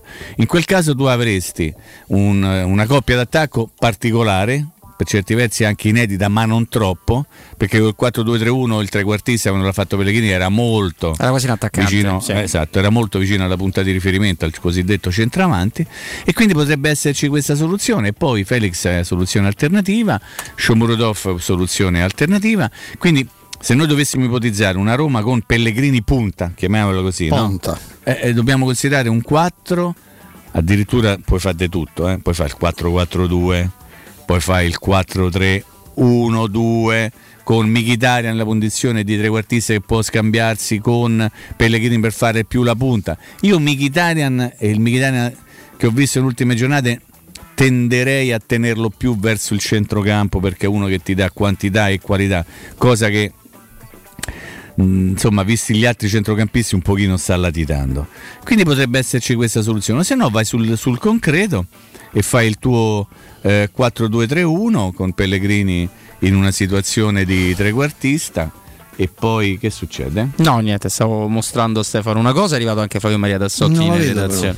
Però. Meglio. Però noi dobbiamo, cioè per Convenzione di Ginevra, per contratto dobbiamo vedere quel no. Possiamo... Vabbè, a me piace. A te piace, benissimo. E però... poi diamo senso di dinamicità alla radio, no? Sì, penso. Sì. Penso. Stavo facendo un discorso sulla formazione della Roma. No, io ho una domanda su quello sul discorso che stai facendo. Perché poi credo benissimo 4-2-3-1. Però credo che nel sistema di gioco conti molto anche quello che sanno fare bene gli altri. O se no giochi a tre con Cristante dietro, e c'hai la soluzione alternativa con Kumbulla, oppure Kumbulla soluzione alternativa Cristante. Puoi continuare a fare la difesa a tre, non c'è problema, dipende da come vuoi impostare la partita. Contro il Sassuolo, che probabilmente giocherà 4-3-3, la scelta è: facciamo una gara di un certo tipo con una difesa a 3 che poi diventa 5, o facciamo una gara in cui tentiamo di imporre il nostro sistema. Ecco, in questo momento non so quanto la Roma sia in grado, anche da un punto di vista mentale, psicologico, in grado appunto di imporre il proprio sistema di gioco. Io mi fido di Mourinho, c'ha uno staff di migliaia di uomini al suo servizio che avranno esaminato il Sassuolo in tutte le sue sfaccettature, e penso che poi troveranno la soluzione giusta. Cioè difficilmente è capitato che Mourinho abbia sbagliato la strategia, però sono più le volte in cui mi ricordo di aver detto nel post partita insieme con Federico Nisi e Andrea Di Carlo che la strategia studiata era giusta. Poi ci sono stati dei problemi tecnici che hanno vanificato la strategia, problemi tecnici nel senso errori clamorosi. Però sono molto curioso, perché il Sassuolo è una squadra che comunque gioca bene anche senza... E dove gioca bene, Mimmo? Perché quello su me conta nella scelta di gioco. Cioè è una squadra, prima era una squadra molto, molto in ampiezza laterale, no? Quando soprattutto c'erano sia Berardi che Bocà. Beh, anche ieri però, ripensando alla partita, c'è il terzino che si chiama terzino sinistro, adesso mi sfugge il nome. Lo dico subito. Sì, che comunque... Faceva praticamente più la punta che il difensore. Il greco? Esatto, esattamente. Adesso non mi ricordo come si chiama, un problema mio. Tanto lo so per dire. E quindi no, voglio dire che il Sassuolo non ti cambia il sistema di gioco, l'idea di gioco. Può giocare col 4-2-3-1, può giocare nel 4-3-3, ma l'idea di gioco è quella. Berardi è ancora l'uomo. Che, sì. Lui, esatto, questo ragazzo Kyriakopoulos. Esattamente. Sì, esatto. E Berardi anche ieri sera ha dimostrato che è il giocatore maggiormente determinante sotto l'aspetto della qualità, no? Quindi tu devi cercare ovviamente di non far arrivare la palla comodamente a Berardi, e già sarebbe un grande risultato. Per questo mi aspetto Vigna ad esempio e non Maitland-Niles esterno di sinistra, perché serve uno che faccia il difensore. Poi vediamo, mi fido di Mourinho. Sono molto curioso di capire che risposta avrà la squadra anche sotto l'aspetto psicologico, però non mi fate leggere queste cose, perché poi mi costringete a rispondere a quelli, a spiegargli che essere analfabeti in poi è un vanto. No, dai, ma essere analfabeti non è un vanto. E non è manco un diritto oggi con i tempi che corrono. Poi dipende sempre uno che lavoro fa, che lavoro svolge. Uno che sta sui social dice vabbè, ma a me serve avere una cosa. Chi fa questo mestiere non dovrebbe tendenzialmente non essere analfabeta, e comunque è quello il problema. Però vedo che piace, evidentemente. Vabbè, quando c'è comunione intellettuale io ho grande rispetto, vi trovate sulla stessa lunghezza d'onda, e va bene, insomma, però ecco, io non mi fate, mi sono già rotto le palle io di questa simpatica piattaforma. Vedi, t'ho tolto. E volevo dire anche un'altra cosa, ma riferimento sempre questa cosa, stai tranquillo. Lo so, ti ma vedo gente fastidiosa. Va dire, bene, volevo anche dire un'altra cosa riguardo il momento che sta vivendo la Roma. Il momento che è stato generato da queste rivelazioni ieri del Corriere dello Sport e da tutto quello che poi è venuto fuori oggi, no? A livello di commenti, io continuo a leggere tante volte quando si fanno dei commenti sulla Roma che si punta molto sui numeri, però non si cerca di andare proprio al nocciolo della faccenda, forse perché non si hanno gli strumenti, perché non ci sono le notizie, quindi uno deve tentare di fare delle ipotesi. Però mi sento di dire una cosa, in questo momento io vorrei una presenza forte della società sulla squadra. Che cosa significa? Che già il silenzio della società, io in questo senso lo considero un segnale di forza. Ti spiego perché. Che uno potrebbe dire questo è impazzito, sta a dire cose. No, perché il silenzio ha senso, come stavo dicendo prima, dà forza a Mourinho. Certo.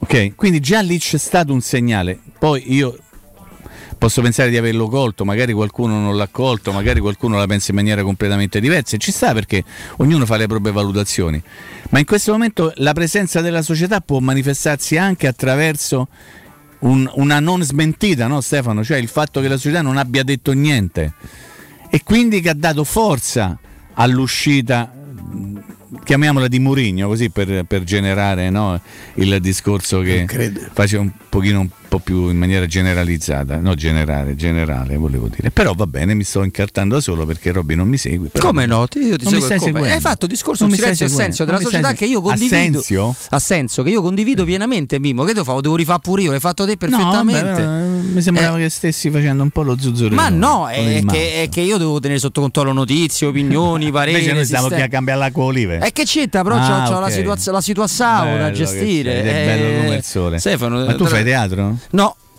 No. Delle PS ho fatto qualche PS, okay. Qualche numeri. Io conosco tanti PS anche pieno. Io sì. È pieno, è molto pieno, così come pieno, sapete di cosa? Di negozi di Euro Surgelati Italia, che è una catena straordinaria, ne ha più di 100 a Roma, nella nostra regione, con la freschezza, la qualità e l'assoluta convenienza che Euro Surgelati Italia vi regala da tantissimo tempo.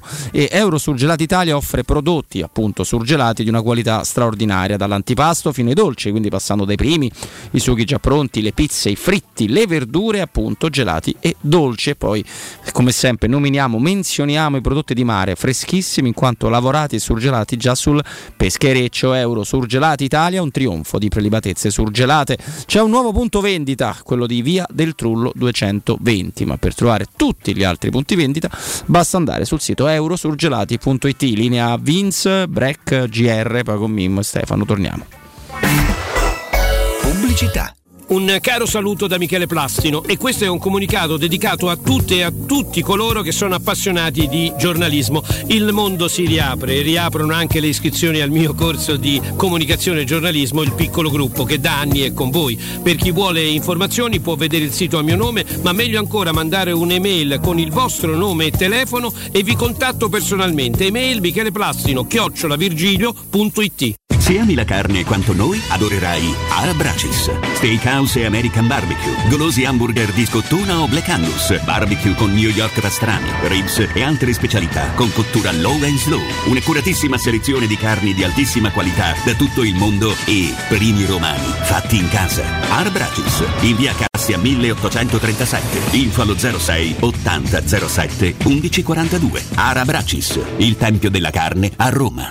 Ti piacerebbe guidare una vettura completamente pulita e sanificata? O di tornare a casa e giocare con i tuoi figli su un materasso o divano igienizzato e privo di aloni? I ragazzi della Roma Vapor Wash fanno al caso tuo. Rivolgiti a loro per un lavaggio professionale con vapore a 180 gradi e ozono. Scopri tutti i loro servizi contattandoli al 366-201-8315 o sul sito romavaporwash.it. Quasi il 90% degli italiani, me compreso, ha ricevuto il vaccino. Per il bene mio e di tutti, vacciniamoci e facciamo la dose di richiamo. Ora possiamo vaccinare anche i bambini dai 5 agli 11 anni. Siamo sulla strada giusta, facciamolo per noi. Non siamo soli in questo universo. Sono Franco Locatelli, Presidente del Consiglio Superiore di Sanità, e questa è una comunicazione del Ministero della Salute e della Presidenza del Consiglio dei Ministri, Dipartimento per l'Informazione e l'Editoria. Skoda progetta auto dal 1895. Auto sicure, spaziose, con tecnologia avanzata, sempre connesse e dal prezzo accessibile. Vieni a scoprire quella adatta a te da Autocentri Balduina, l'unico showroom Skoda di Roma. I nostri consulenti sono pronti a guidarti nella scelta della tua prossima auto. Ti aspettiamo da Autocentri Balduina, in via del Foro Italico 451. Autocentri Balduina, il meglio, sempre. Le statistiche parlano chiaro, i sistemi di sicurezza Fichet sono impenetrabili e Securmetra, esclusivista Fichet per il centro Italia, presenta Fichet F3D, il rivoluzionario cilindro per porte blindate con chiave lavorata a laser e sistemi di autoprotezione che garantisce l'assoluta inviolabilità della tua porta. Securmetra, informati al numero verde 800 001 625. Quando Roma brucia, Nerone placa le sue fiamme. Nerone, l'amaro di Roma, un gran liquore che racchiude in sé millenni di storia, arte e civiltà. Asciutto al palato, dal gusto pieno, che regala intense sensazioni. A Roma nasce Nerone, un incendio di sapore. Hai dei PC, smartphone o tablet che non usi o sono guasti e non sai cosa farne? Portali da Sinapsi. Te li pagano in contanti e subito. Se invece vuoi permutarli con qualcosa di più moderno, si occupano loro del trasferimento dei dati e sei subito operativo. Controlla sul canale Telegram Sinapsi Roma tutte le offerte o vai a via Eschilo 72H presso il centro Eschilo, numero verde 812 3997. È la mia nuova acqua di casa. Approfitta anche tu della sensazionale offerta promozionale firmata Brispal. A soli €19 al mese avrai acqua pura e con tante bollicine direttamente a casa tua. Hai capito bene? A soli €19 al mese, incluso manutenzione e cambio filtri. Cambia acqua anche tu e passa ad un erogatore Brispal e avrai purezza, freschezza e il massimo del risparmio. Brispal, la tua nuova acqua di casa. Informazioni allo 06 61 45 088 o Brispal Italia.it. Vendo la mia casa, chi compra non c'è. Mutuo, tasse, certificati. Vendo la mia casa, chi compra non c'è. UM24, voglio vendere casa a te. Vendo la mia casa, UM24, compra casa da me. Ormai lo sanno tutti, chiama UM24 e troverai l'acquirente giusto per il tuo immobile. UM24 acquista direttamente la tua casa e ti fa realizzare il prezzo di mercato. 06 87 18 12 12 UM24.it. Cerca Teleradio Stereo su Facebook e Twitter. Vai su www.teleradiostereo.it e scopri come seguirci in streaming. Teleradio Stereo.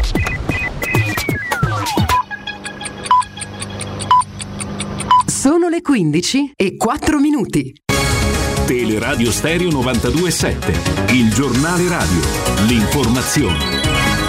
Buon pomeriggio, in apertura del nostro GR parliamo delle Olimpiadi di Pechino, altre due medaglie oggi per l'Italia, Dorotea Wierer nel biathlon e bronzo nello sprint, bronzo anche per Davide Ghiotto nella 10 km di pattinaggio velocità. L'Italia ha quota 10 medaglie, male le azzurre questa mattina nel supergigante vinto dalla Svizzera Lara Gut Berami, un supergigante con un tracciato indegno, troppo facile per un'Olimpiade. Se escludiamo l'argento nel gigante di Federica Brignone, tantissime delusioni dallo sci a queste Olimpiadi, almeno fino a questo momento. Le speranze sono il recupero di Sofia Goggia per la discesa, Dea Liprandini nel gigante maschile e un acuto di Vinazzer Orrazzoli nello slalom. RT in calo in Italia, malati Covid in diminuzione negli ospedali, migliora la situazione dunque nel nostro paese. Da oggi viene meno l'obbligo di indossare le mascherine all'aperto, obbligo che però rimane al chiuso e all'aperto in caso di assembramento, quindi al chiuso bisogna sempre indossare la mascherina, nei luoghi di lavoro bisogna sempre indossare la mascherina, nel mio caso sono solo in studio, comunque noi quando siamo in onda siamo esonerati, però insomma nei corridoi, quando siamo in giro, indossiamo tutti la mascherina. Si svolgerà domenica 13 febbraio un Open Day aperto a tutti e con accesso diretto. Voglio rivolgere un appello a fare la terza dose, così in una nota l'assessore alla sanità della Regione Lazio Alessio D'Amato. Tutte le strutture che aderiscono a questa iniziativa all'Open Day su salutelazio.it. In Francia dal 28 febbraio l'uso della mascherina nei luoghi chiusi non sarà più obbligatorio per chi abbia il pass vaccinale che attesti l'avvenuta vaccinazione contro il Covid. Bisognerà invece continuare a indossare la mascherina in Francia su treni e aerei. Per il momento è tutto, buon ascolto. Il giornale radio è a cura della redazione di Teleradio Stereo. Direttore responsabile Marco Fabriani.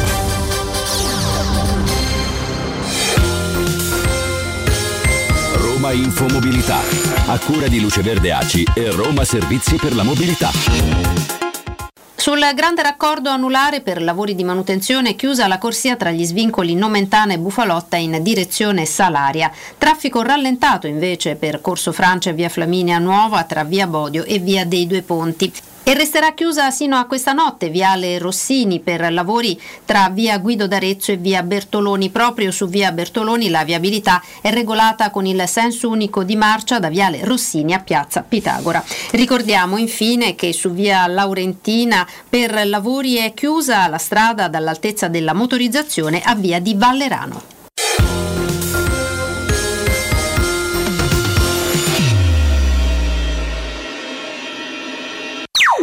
Teleradio Stereo 92.7.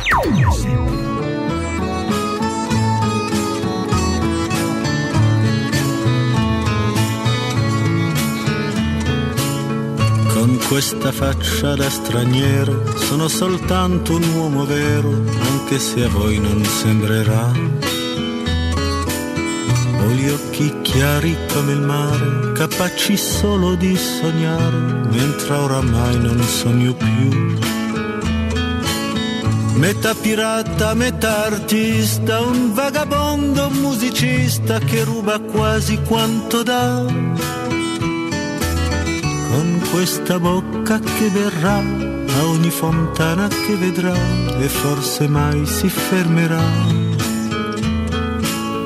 Torniamo in diretta, seconda ora di trasmissione in nostra compagnia, Robin Fascelli, Stefano Petrucci e Mimmo Ferretti, e come sempre a quest'ora il venerdì auguriamo un inizio di fine settimana a Mario Sconcerti, al direttore. Direttore, ben trovato.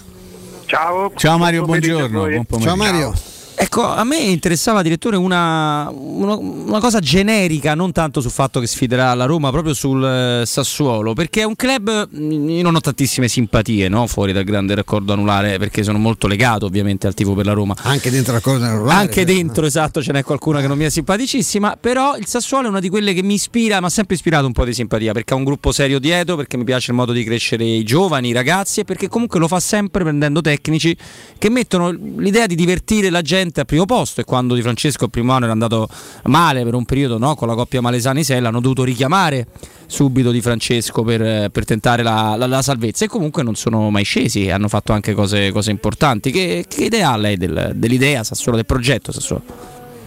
No, il progetto insomma, sono persone estremamente competenti perché riescono a cercare e trovare giovani dappertutto. È una squadra molto giovane. Adesso è interessante questo ragazzo che hanno preso, gioca ancora in Serie C, ma ha fatto 21 gol in Serie C in 20 presenze. Sì. Insomma, era un'idea che non è venuta a molti, vediamo. Però il progetto è serio, la famiglia Squinzi è una grande famiglia. Anche dopo la scomparsa del padre la figlia mette gli stessi soldi del padre nella società, insomma è rimasta una società, una vecchia società di autofinanziamento con il mecenatismo di, ma d'altra parte insomma, un posto come il Sassuolo sarebbe difficile da far sopravvivere. Ha un proprio stadio, è stata forse la prima ad avere un proprio stadio a Reggio Emilia, che sono 10 chilometri dal Sassuolo. Però da un punto di vista di calcio sentivo ieri un parere di Allegri, secondo, che l'aveva appena battuto con fatica, cioè il Sassuolo ci deve giocare un po' sporco, nel senso non devi essere estremamente lineare. Se sei lineare, loro sono assolutamente lineari, giocano bene, giocano sempre lo stesso calcio senza troppa rabbia, ma proprio confidando su una differenza tecnica. Peraltro mi sembra che contro la Roma mancheranno sia Scamacca che Raspadori. Per cui se giochi sul piano loro ti danno sempre difficoltà. Per andare oltre devi giocare un po' sporco, cioè devi inventarti qualcosa, devi picchiare, devi andare più veloce, devi sporcare la partita, in poche parole.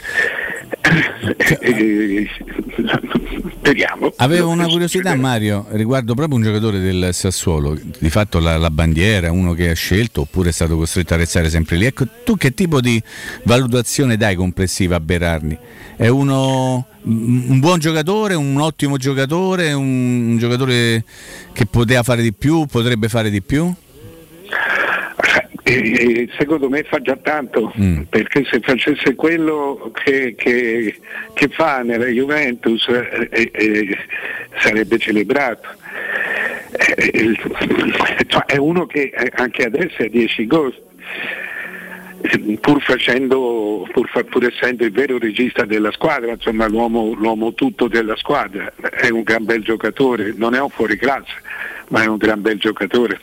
Perché poi il Sassuolo gioca in questo modo strano che, come stavi raccontando tu, di fatto il regista, quello che crea le occasioni migliori, quelle più pericolose, è proprio uno che gioca decentrato, che è un sistema di calcio che magari non piace a tanti tecnici, però ci sono anche questi allenatori che mettono l'uomo di maggior classe e lo tengono lì, non lo spostano, voglio dire. Ma se tu fai, senza andare troppo lontano, nella nazionale di Berzot Conti faceva quel tipo di ruolo, esattamente. Cioè aveva Tardelli e Antonioni, nessuno dei due era un regista, per cui era Conti a ricominciare sempre l'azione, a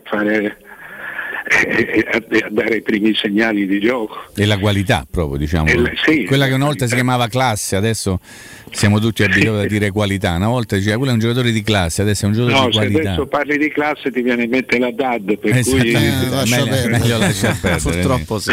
Mario, che ha detto questa tornata di Coppa Italia rispetto a quello che, insomma, abbiamo capito dopo più di metà campionato? C'è stato qualche segnale particolare, qualche conferma?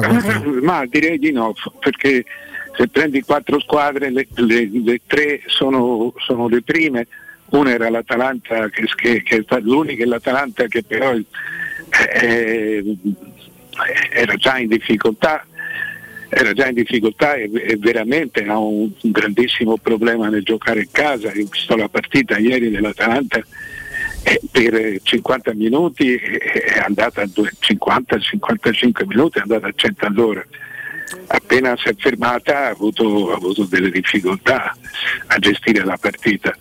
È una squadra, cioè, per la domanda che tu hai, direi che c'è stata una sostanziale conferma dei valori del campionato, con Inter, Milan e Juve su 4 partite, altre, certo. Sì. Senti, Mario, a livello, scusa, Stefano, una curiosità sulla Fiorentina. Sì, no, io sull'Atalanta invece, a livello proprio di ipotesi, possiamo provare anche a fare un giochino. Mario, tu hai o avresti la certezza, la possibilità di dire con sicurezza che Gasperini sarà ancora l'allenatore dell'Atalanta l'anno prossimo? Beh, mi sembrerebbe straordinario, onestamente, Mimmo, se non lo fosse. Anche perché loro stanno cercando rapidamente di recuperare i soldi che magari rischiano di non prendere con la Champions. Ci sono rimasti male, quest'anno è certamente una frenata. Su questo sì, però hanno avuto e continuano ad avere una serie di infortuni che sono proprio vitali per loro, perché se si infortunano i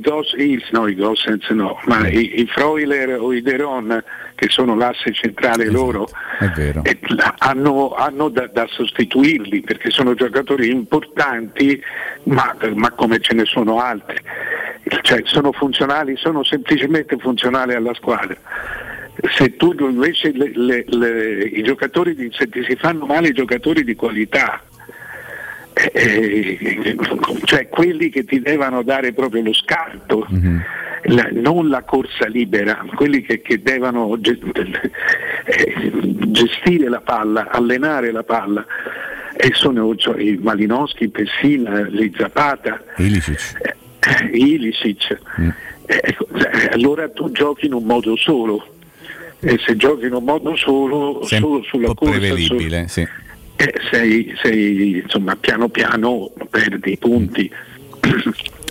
Mario, ieri non ha giocato Cabral, mi veniva così malignamente, ma io insomma sono maligno per natura, di pensare che a Roma, se Cabral fosse un giocatore della Roma, si sarebbe detto già bocciato Cabral, gioca Piontek, che tra l'altro ha fatto pure Coppa Italia, fa un gol a partita, ha fatto pure 2 gol, ecco lì che valutazione hai dato di questo giocatore? E soprattutto noi pensavamo che Piontek si sta un po' rigenerando, mi sembra, a Firenze, o no?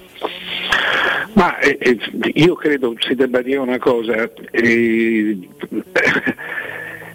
non credo che valga per Vlahovic, ma in generale le squadre di italiano, proprio anche a partire dalla C, dalla B, dallo Spezia, essendo lui molto zemaniano, i suoi centravanti segnano. A Kenzola segnava lo Spezia, è vero, ammazza tutti, è vero, benissimo. I suoi centravanti segnano. Ora chiaramente Vlahovic è una cosa, gli altri sono altri, però il gioco, quando il gioco suo funziona, il centravanti tira in porta. Per cui credo che possa dipendere da questo. Io credo che Cabral sia un ottimo giocatore. Cioè, pure io, no, posso ti chiedevo. È che nel gioco di italiano non è facile giocare, vedi che ci sono anche degli equivoci importanti. Perché forse anche dal suo punto di vista, io non lo so se a voi capita di vedere la Fiorentina, ma le ali di cui lui vuole 5 elementi, vuole 5 ali in squadra, ce ne ha 5, le ali non fanno le ali, cioè fanno praticamente le mezze ali un po' avanzate, perché a loro volta devono dare il pallone alla fionda degli esterni bassi, dei vecchi terzini, che appunto si fiondano su quel corridoio e lasciano aperte le ali, per cui più che comprare ottime ali nel gioco d'italiano bisogna comprare ottimi terzini. Infatti sono sempre Odriozola e Biraghi ad andare al cross, e non possono andare da soli le ali, cioè non è che possano cercare il dribbling, devono mantenere lo spazio per creare il vuoto agli esterni bassi, per cui è inutile prendere delle belle ali, secondo me. Certo. Questo è un po', sai, quando tu hai questi allenatori un po' estremi, e c'hanno i loro principi. Assolutamente. Mario, tornando a Sassuolo-Roma, secondo te la Roma deve preoccuparsi più del Sassuolo o di se stessa? Insomma, di una situazione oggettivamente. No, la Roma non deve andare al ritmo del Sassuolo. Questo perché... dici te, ecco, no, ma io in generale penso che sono i problemi della Roma che possono prevalere. Ma io non conosco il Sassuolo senza Scamacca e Raspadori, che non è poca roba quest'anno. È un'altra squadra, probabilmente giocheranno De Frel e continuerà con Traoré. Sì. Traoré e Berardi, sì, sono quei 3 davanti, certo. Beh, sono diversi, sì, però sono tutti giocatori che sanno giocare. Sì, non buttano mai la palla, mai la palla, per cui se ti metti a guardarli la partita si complica molto. Sono un po', come dire, sono un po' unanisti. Però ecco, per cui devi interrompere, certo, il movimento, il loro movimento. Certo. Bella stima. Io mi segno tutte queste, Mario. Poi ti darò una percentuale del libretto che produrrò prima. Senti, poi, Mario, invece, visto che stiamo parlando ancora di Sassuolo, che idea ti sei fatto di Dionisi? Che era anche abbastanza atteso, no, al campionato di Serie A, visto che ha fatto benissimo. Sta facendo il campionato che loro pensavano di fare, perché insomma poi stanno cedendo molto, perché Bogà hanno ceduto adesso a gennaio, no? Hanno ceduto Bogà a gennaio, hanno ceduto Locatelli prima, insomma la squadra non si è rinforzata. Io credo che Dionisi stia facendo il campionato che doveva fare, ha anche rimediato a questo, insomma, voglio dire, sia lui che la società hanno trovato Maxine Lopez, che è per Locatelli, che è un gran giocatore. Molto. Adesso in una fase un po' più stanca, ma ha fatto le prime 18-20 partite veramente in modo splendido, e così la sostituzione di Bogà con Traoré, che gli ha spostato poco, o comunque di Traoré come mezzala avanzata quando gioca Raspadori. Io credo che sotto di questa generazione di nuovi tecnici, tutti bravini, tutti molto organizzati, credo che quello che abbia più difficoltà, non tanto per colpa sua ma per limiti della squadra, sia Zanetti a Venezia. Però non è male, Mario, vero? No, è tutt'altro che male, per questo ti dico, insomma, lui un'organizzazione di gioco la sa dare, si vede anche nel Venezia. Sì. Però Venezia è una squadra che ha già fatto giocare 36 giocatori. Anche italiano l'anno scorso allo Spezia, bene o male, ne ha fatti giocare quel numero lì. Sono allenatori che hanno nel minutaggio proprio la loro caratteristica fondamentale. Tu non sai mai la formazione della Fiorentina. Lui fa girare i giocatori, considera i reparti, i giocatori per reparto. Se lui ha 6 centrocampisti, li fa giocare tutti, a seconda di come si allenano, a seconda gli dà un quarto d'ora, gli dà mezz'ora, ma fa giocare tutti. Ti dovessi dire la formazione titolare della Fiorentina, ci sono 3-4, Milenkovic, Bonaventura e Vlahovic, i titolari, Gonzalez, gli altri girano, ruotano, i centrali, ma tutti i centrali, i centrali di difesa, i centrali di centrocampo, le ali soprattutto. Sono metodi secondo me un po' eccentrici, però che poi quando le cose vanno bene si dice quanto è bravo quell'allenatore, se dovessero andare male dicono non riesce a creare un'identità, insomma, poi c'è sempre un rischio, no? Sì, ma infatti poi hanno anche grossi sbalzi di rendimento. Esatto. Fiorentino un po' come la Roma, ha perso 9 partite. Sì. Mario, ha pareggiato pochissimo anche la Fiorentina. Sì, 2-3, non più quella che pareggia meno con la Roma. Mario, ecco, tu che li studi 1-1, che giocatore è Frattesi? Sei riuscito a fotografarlo? Che margini ha? È un giocatore che potrà essere così importante anche in una formazione di livello superiore? Ecco, questo lo devo vedere. È un giocatore, proprio un giocatore nato, perché sa sempre dove stare per fare più male all'avversario, e ci riesce, lo fa bene, ha anche una tecnica discreta che gli permette di gestire le posizioni a sorpresa che ha. A me ricorda complessivamente Marchisio, né più né meno. Ricorda Marchisio che poi aveva, come giocatore capace di essere orizzontale e verticale, e di grande inserimento. Era un giocatore, era insospettito da Frattesi perché l'aveva preso un anno fa il Monza di Berlusconi, che stava facendo, passava da Frattesi a Obiang, no, come si chiamava il vecchio seduttore nero, grande e grosso, Boateng, bravo, seduttore bellissimo, per cui mi ero sospettito, perché se lo erano andati a cercare a pagarlo tanto, volevo vedere che tipo di giocatore è, ed è un giocatore importante, deve avere ancora al fianco giocatori importanti. Forse non è ancora uno che può sostenere gli altri, infatti l'Inter credo lo prenda se lo prenderà come altro Barella, non come titolare.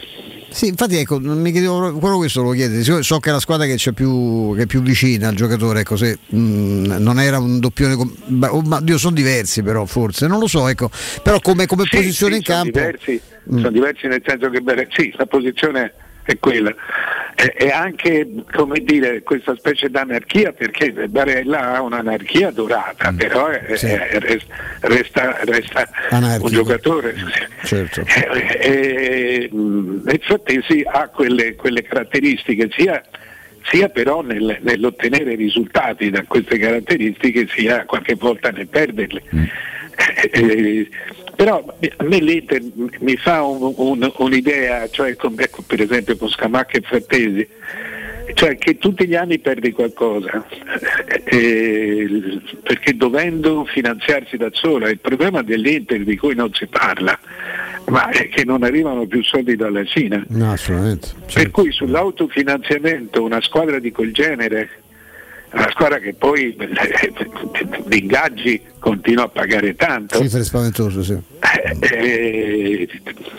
Non lo so come tra 4-5 anni così, secondo me non li può reggere. Ah no, forse no. Io ho una curiosità brevissima prima di liberarla, direttore, che riguarda, perché c'è la presentazione oggi di Eriksen al Brentford, no? Ah, come no, certo. E quindi è proprio una curiosità umana che ho, se lei guarda questa ripartenza di Eriksen con proprio la gioia piena di dire questo ragazzo continua a giocare a pallone, o come il sottoscritto io ho un po' paura, avrei paura, io non sono un po' più pavido probabilmente di Eriksen, ma io non sarei tornato a giocare a pallone. Ma sai, che ti devo dire, lì è un problema di passione, però io credo che l'Italia sotto questo aspetto sia veramente uno dei paesi più prudenti, sì. Il suo arresto è stato un problema elettrico del cuore, cioè della parte elettrica del cuore, che col bypass lo risolve, cioè quando ti mettono il fibrillatore dentro, ti mettono il fibrillatore dentro, sì. Per cui tu hai quei battiti, non ne puoi avere di più. Poi a seconda che hai degli step di battiti, sono programmati, certo, è una macchina, ma anche noi siamo una macchina.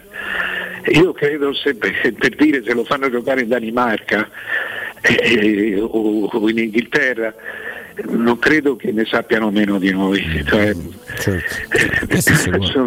Cioè le fibrillazioni, quel tipo, cioè uno che non l'aveva mai avute, è proprio una disfunzione elettrica, è come se si spenge o si accende troppo la luce, per cui io credo che possa stare tranquillo, tanto me lo auguro, ma insomma ho fiducia in quel tipo di medicina. Mario, sarà impossibile non seguirlo però con grande affetto, con simpatia, perché quella scena è stata una roba straziante. Questo sì. Assolutamente. Direttore, grazie, buon weekend. Grazie Mario, un abbraccio.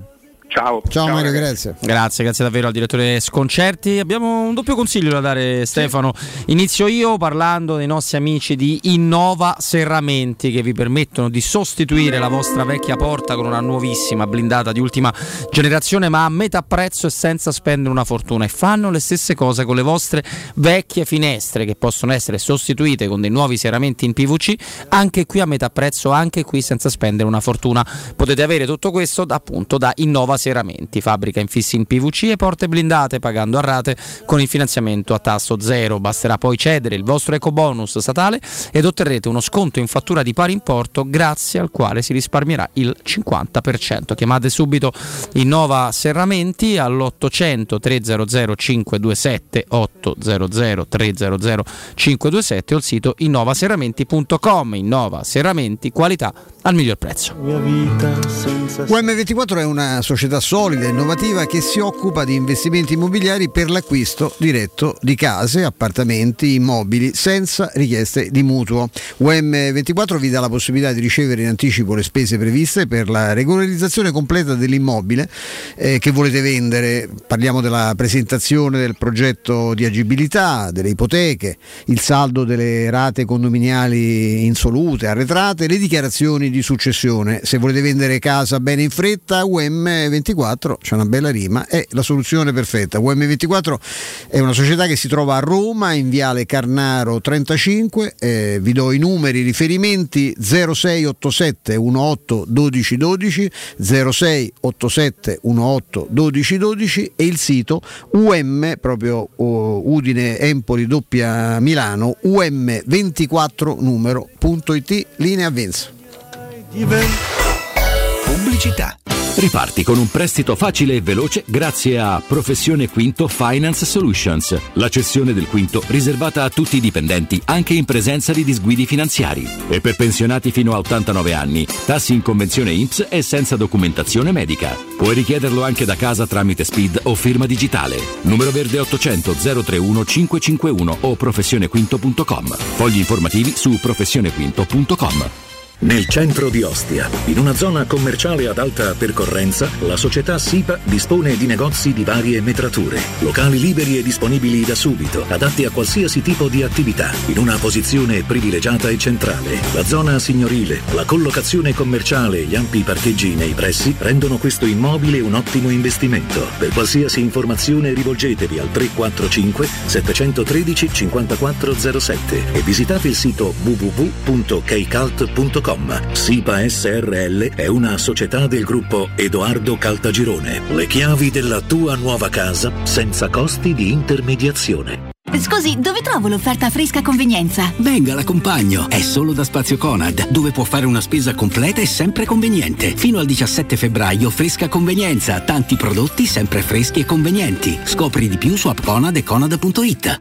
La tua caldaia è a norma? Per la massima sicurezza falla controllare da Nuova ITC, centro assistenza ufficiale Vaillant ed Ariston. E se vuoi cambiarla grazie all'EcoBonus, con noi hai lo sconto in fattura del 65%. Inoltre, pronto intervento per manutenzione caldaie e climatizzatori di tutte le marche. Nuova ITC, contatti allo 06 52 35 05 19 o su nuovaitc.it.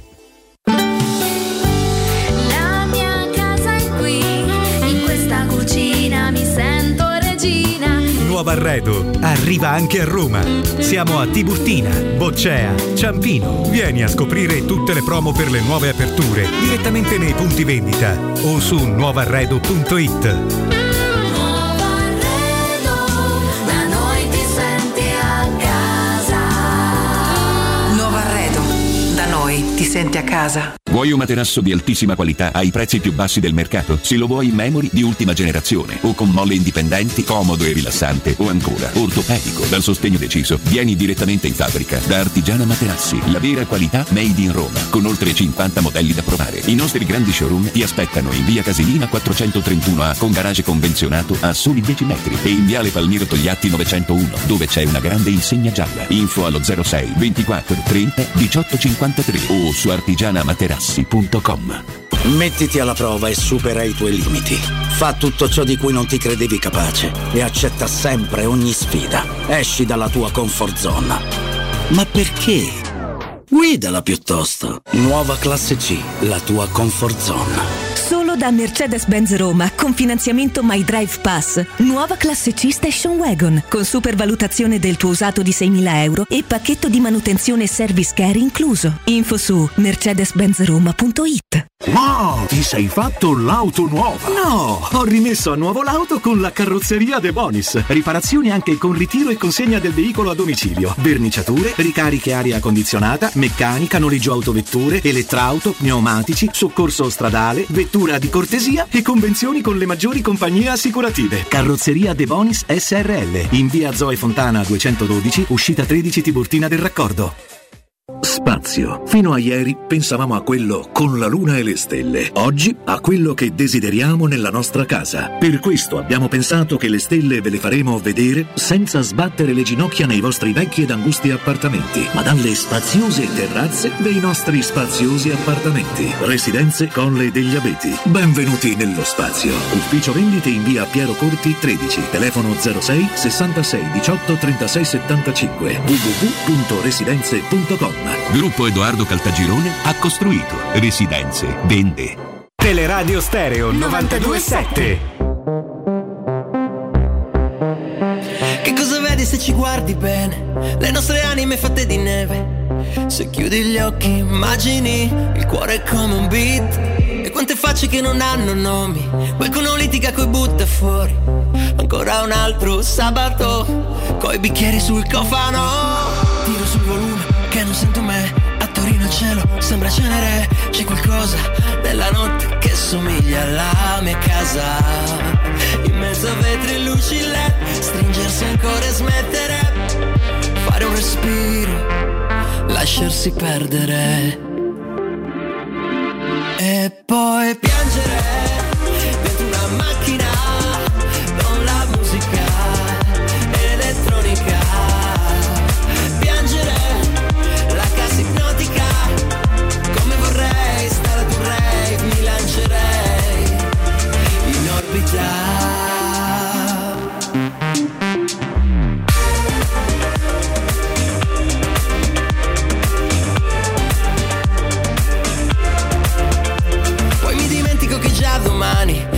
Allora, torniamo in diretta col sottoscritto, con Mimmo, con Stefano.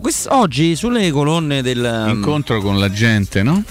Di Brian Cristante per parlare del contratto del centrocampista. A 4 milionetti anche lui. Assolutamente. Direi 5, 4 non meno. Io ne darei pure 5. Tra l'altro in quest'articolo a firma Di Marzio c'è anche scritto che ci ha lavorato anche un amico, che quello di Mancini è stato sistemato da parecchio tempo. Io sono convinto. 4 milioni però in fondo. Secondo me non è così. Nemmeno molto. No, ma per me io sono convinto che le cifre sono molto. Posso dire così, voglio sperare che al di là dell'incontro che c'è stato per parlare di Cristante con il procuratore, che è uno sverto che c'è un sacco di giocatori, abbiano parlato anche di altri calciatori. Una mia speranza, perché gli incontri si fanno. Di che parliamo? Parliamo di Cristante, ma è tuo anche Tuzzabanchi, è tuo Infascelli, è tuo Petrucci, parliamone un attimo. E magari se tu vai a vedere chi c'ha in scuderia la gente di Cristante, può darsi magari ti viene voglia di fare altri ragionamenti. Ma io mi sono convinto di una cosa, ma sulla base delle cifre, della differenza che c'è tra le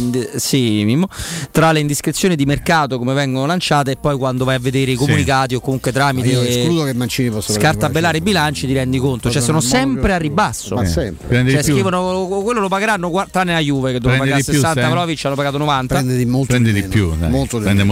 Mi fate dire che Dorotea, la meravigliosa Dorotea, una delle atlete più belle della storia dello sport mondiale, ha vinto il bronzo nel biathlon.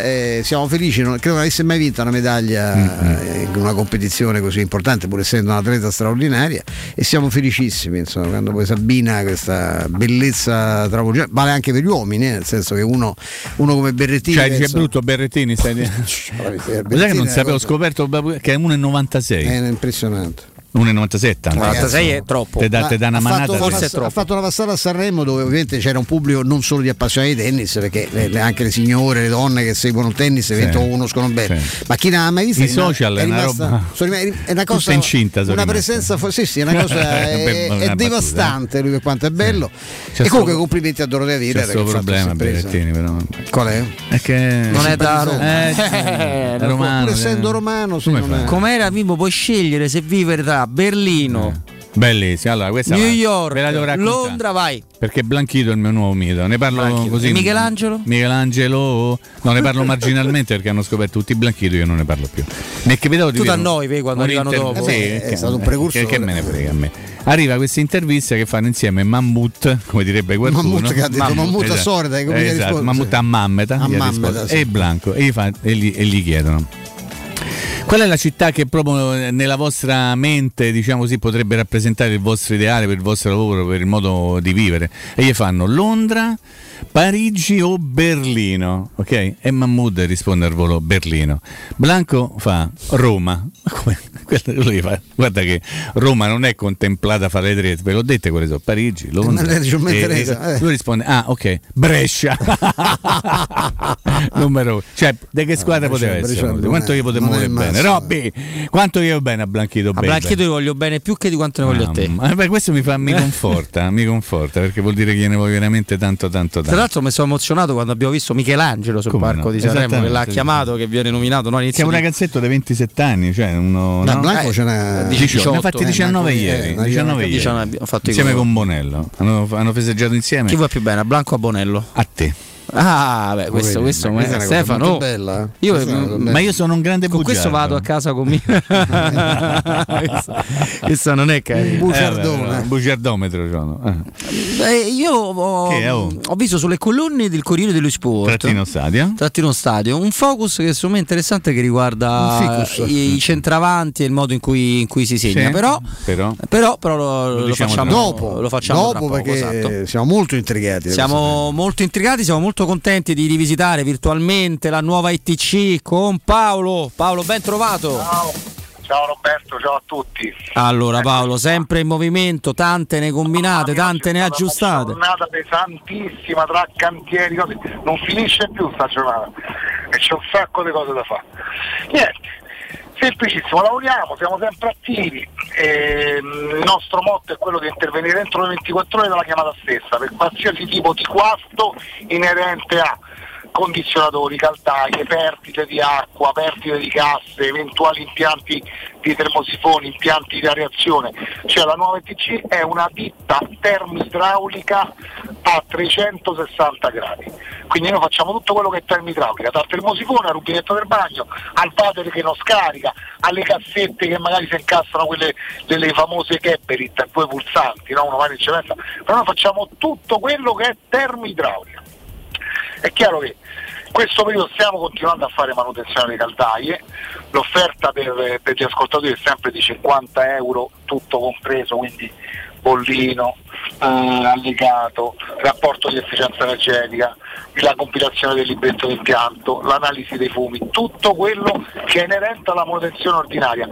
Soli €50, ricordo a tutti quanti che è obbligatoria per legge, quindi fare la manutenzione, oltre a farci stare tranquilli a noi in casa, insomma ai nostri cari, è anche obbligatorio per legge. Poi continuiamo col discorso eco bonus, nonostante ci siano tanti impedimenti ultimamente per via della legge antifrode, certo, che qualcuno insomma non si è comportato bene. Non è il nostro caso, le nostre pratiche vanno tutte a buon fine, perché voglio dire, sono solo 25 anni che lavoriamo e se riusciamo ad accontentare tutti con i prezzi contenuti, quindi si continua a fare l'eco bonus. Oggi con soli €1.050 riusciamo a fornirvi una caldaia di altissima gamma, parlo di una caldaia già sopra di alto livello, perché le caldaie, una marca, faccio un esempio, l'Ariston, ci sono una serie di caldaie, noi montiamo la classe 1, una delle migliori, la prima della classe, non la settima, quindi una caldaia di altissima gamma con scambiatore in acciaio, garanzia di 5 anni, e vari sensori sia per l'antigelo che tutte le altre cose, un cronotermostato evoluto che funziona con internet, quindi riesce a dare tra interno e esterno la stessa la temperatura ideale per stare in casa, 4 valvole termostatiche, tutto questo a €1.050 più IVA. Facendo queste cose volevo anche ricordare che abbassate di 2 livelli l'efficienza energetica di casa, quindi oltre a risparmiare sulla caldaia, sul consumo, perché la caldaia è a condensazione e quindi consuma poco, riuscite ad abbassare di 2 livelli l'efficienza energetica di casa, quindi casa vostra con un impianto del genere, perché parliamo di un impianto non solamente della caldaia, riuscite ad abbassare 2 livelli e quindi la casa ha più valore. Okay, questa è la cosa. Chiaramente l'eco bonus è basato anche per i climatizzatori, quindi chiunque si montare i climatizzatori chiaramente in pompa di calore, c'è lo sconto del 50%, sempre col discorso eco bonus. Poi, come ripeto, noi facciamo tutto, ecco, noi riusciamo a fare anche una ristrutturazione di un bagno, per esempio. L'eco bonus sull'idraulica ancora è da vedere perché non è stato rinnovato, però riusciamo a essere competitivi anche su ristrutturazione di un bagno, di una cucina, di un impianto del gas, di un impianto idrico, di un impianto di un pozzo per una pompa, ecco, cioè noi non facciamo solo assistenza, capito? È chiaro, fa tutto quello che è termidraulica. Una cosa importante che tante volte magari uno trascura, ma è il pannello solare termico. Non parliamo del fotovoltaico della corrente, ma parliamo di un pannello solare con 200 litri d'acqua che si monta al culmine del tetto, voi chiudete il gas ad aprire e lo riaprite a novembre. e avete l'acqua gratis, gratuita, senza consumare niente. Ecco, il pannello solare è inserito con l'ecobonus, almeno fino al 50%. Quindi parliamo di spendere intorno ai 1.500 euro per dire, ed avere un pannello solare con 10 anni di garanzia e 200 litri d'acqua gratuiti. Considerate che a Roma il sole c'è sempre. Ecco, una giornata come oggi, faccio un esempio, l'acqua riesce a raggiungere quei 35-30 gradi nel pannello, quindi in caldaia non entrerà con l'acqua a 0 gradi, ma già dentro una caldaia a 30 gradi, quindi voi da 30 a 45, che è la temperatura ideale per farsi la doccia, dovete solamente riscaldare di 15 gradi, quindi anche quello riesce a farci risparmiare comburente. Siccome le bollette sono alte, quindi uno, a me questa fa due conti, meglio spendere il sacco di gas, prendi, metti un bel pannello solare, una caldaia a condensazione, hai fatto un lavoro perfetto, riesci a risparmiare almeno il 60-65% di gas, perché? Perché d'inverno c'è la caldaia a condensazione con reintegro del pannello solare, e in estate la caldaia la speggiamo proprio, cioè a primavera, ad aprile la caldaia si spenge e c'è solo il pannello solare che riesce a darci 200 litri d'acqua con 10 anni di garanzia. È meraviglioso Paolo, permetti. La termoidraulica è ampia, ci sono parecchie cose. Sì, parecchie soluzioni. Ecco, considerate che noi le facciamo tutte, noi facciamo gli idraulici, siamo nati proprio stagnari, come si diceva una volta a Roma, capito? Sì, assolutamente, ovviamente Paolo si concentra sulle offerte, sulle cose che possono sembrare più vantaggiose, ma c'è tutto un mondo appunto di termoidraulica da scoprire, perché le soluzioni sono tantissime. 06 52 35 0519, 06 52 35 0519, nuovaitc.it, che è il sito internet. Paolo, poi abbiamo i social con la pagina Facebook oppure quella di Instagram come Nuova ITC SRL, dove le offerte le trovate tutte. Assolutamente. Paolo, è sempre un piacere. Nuova ITC, grazie a voi, arrivederci.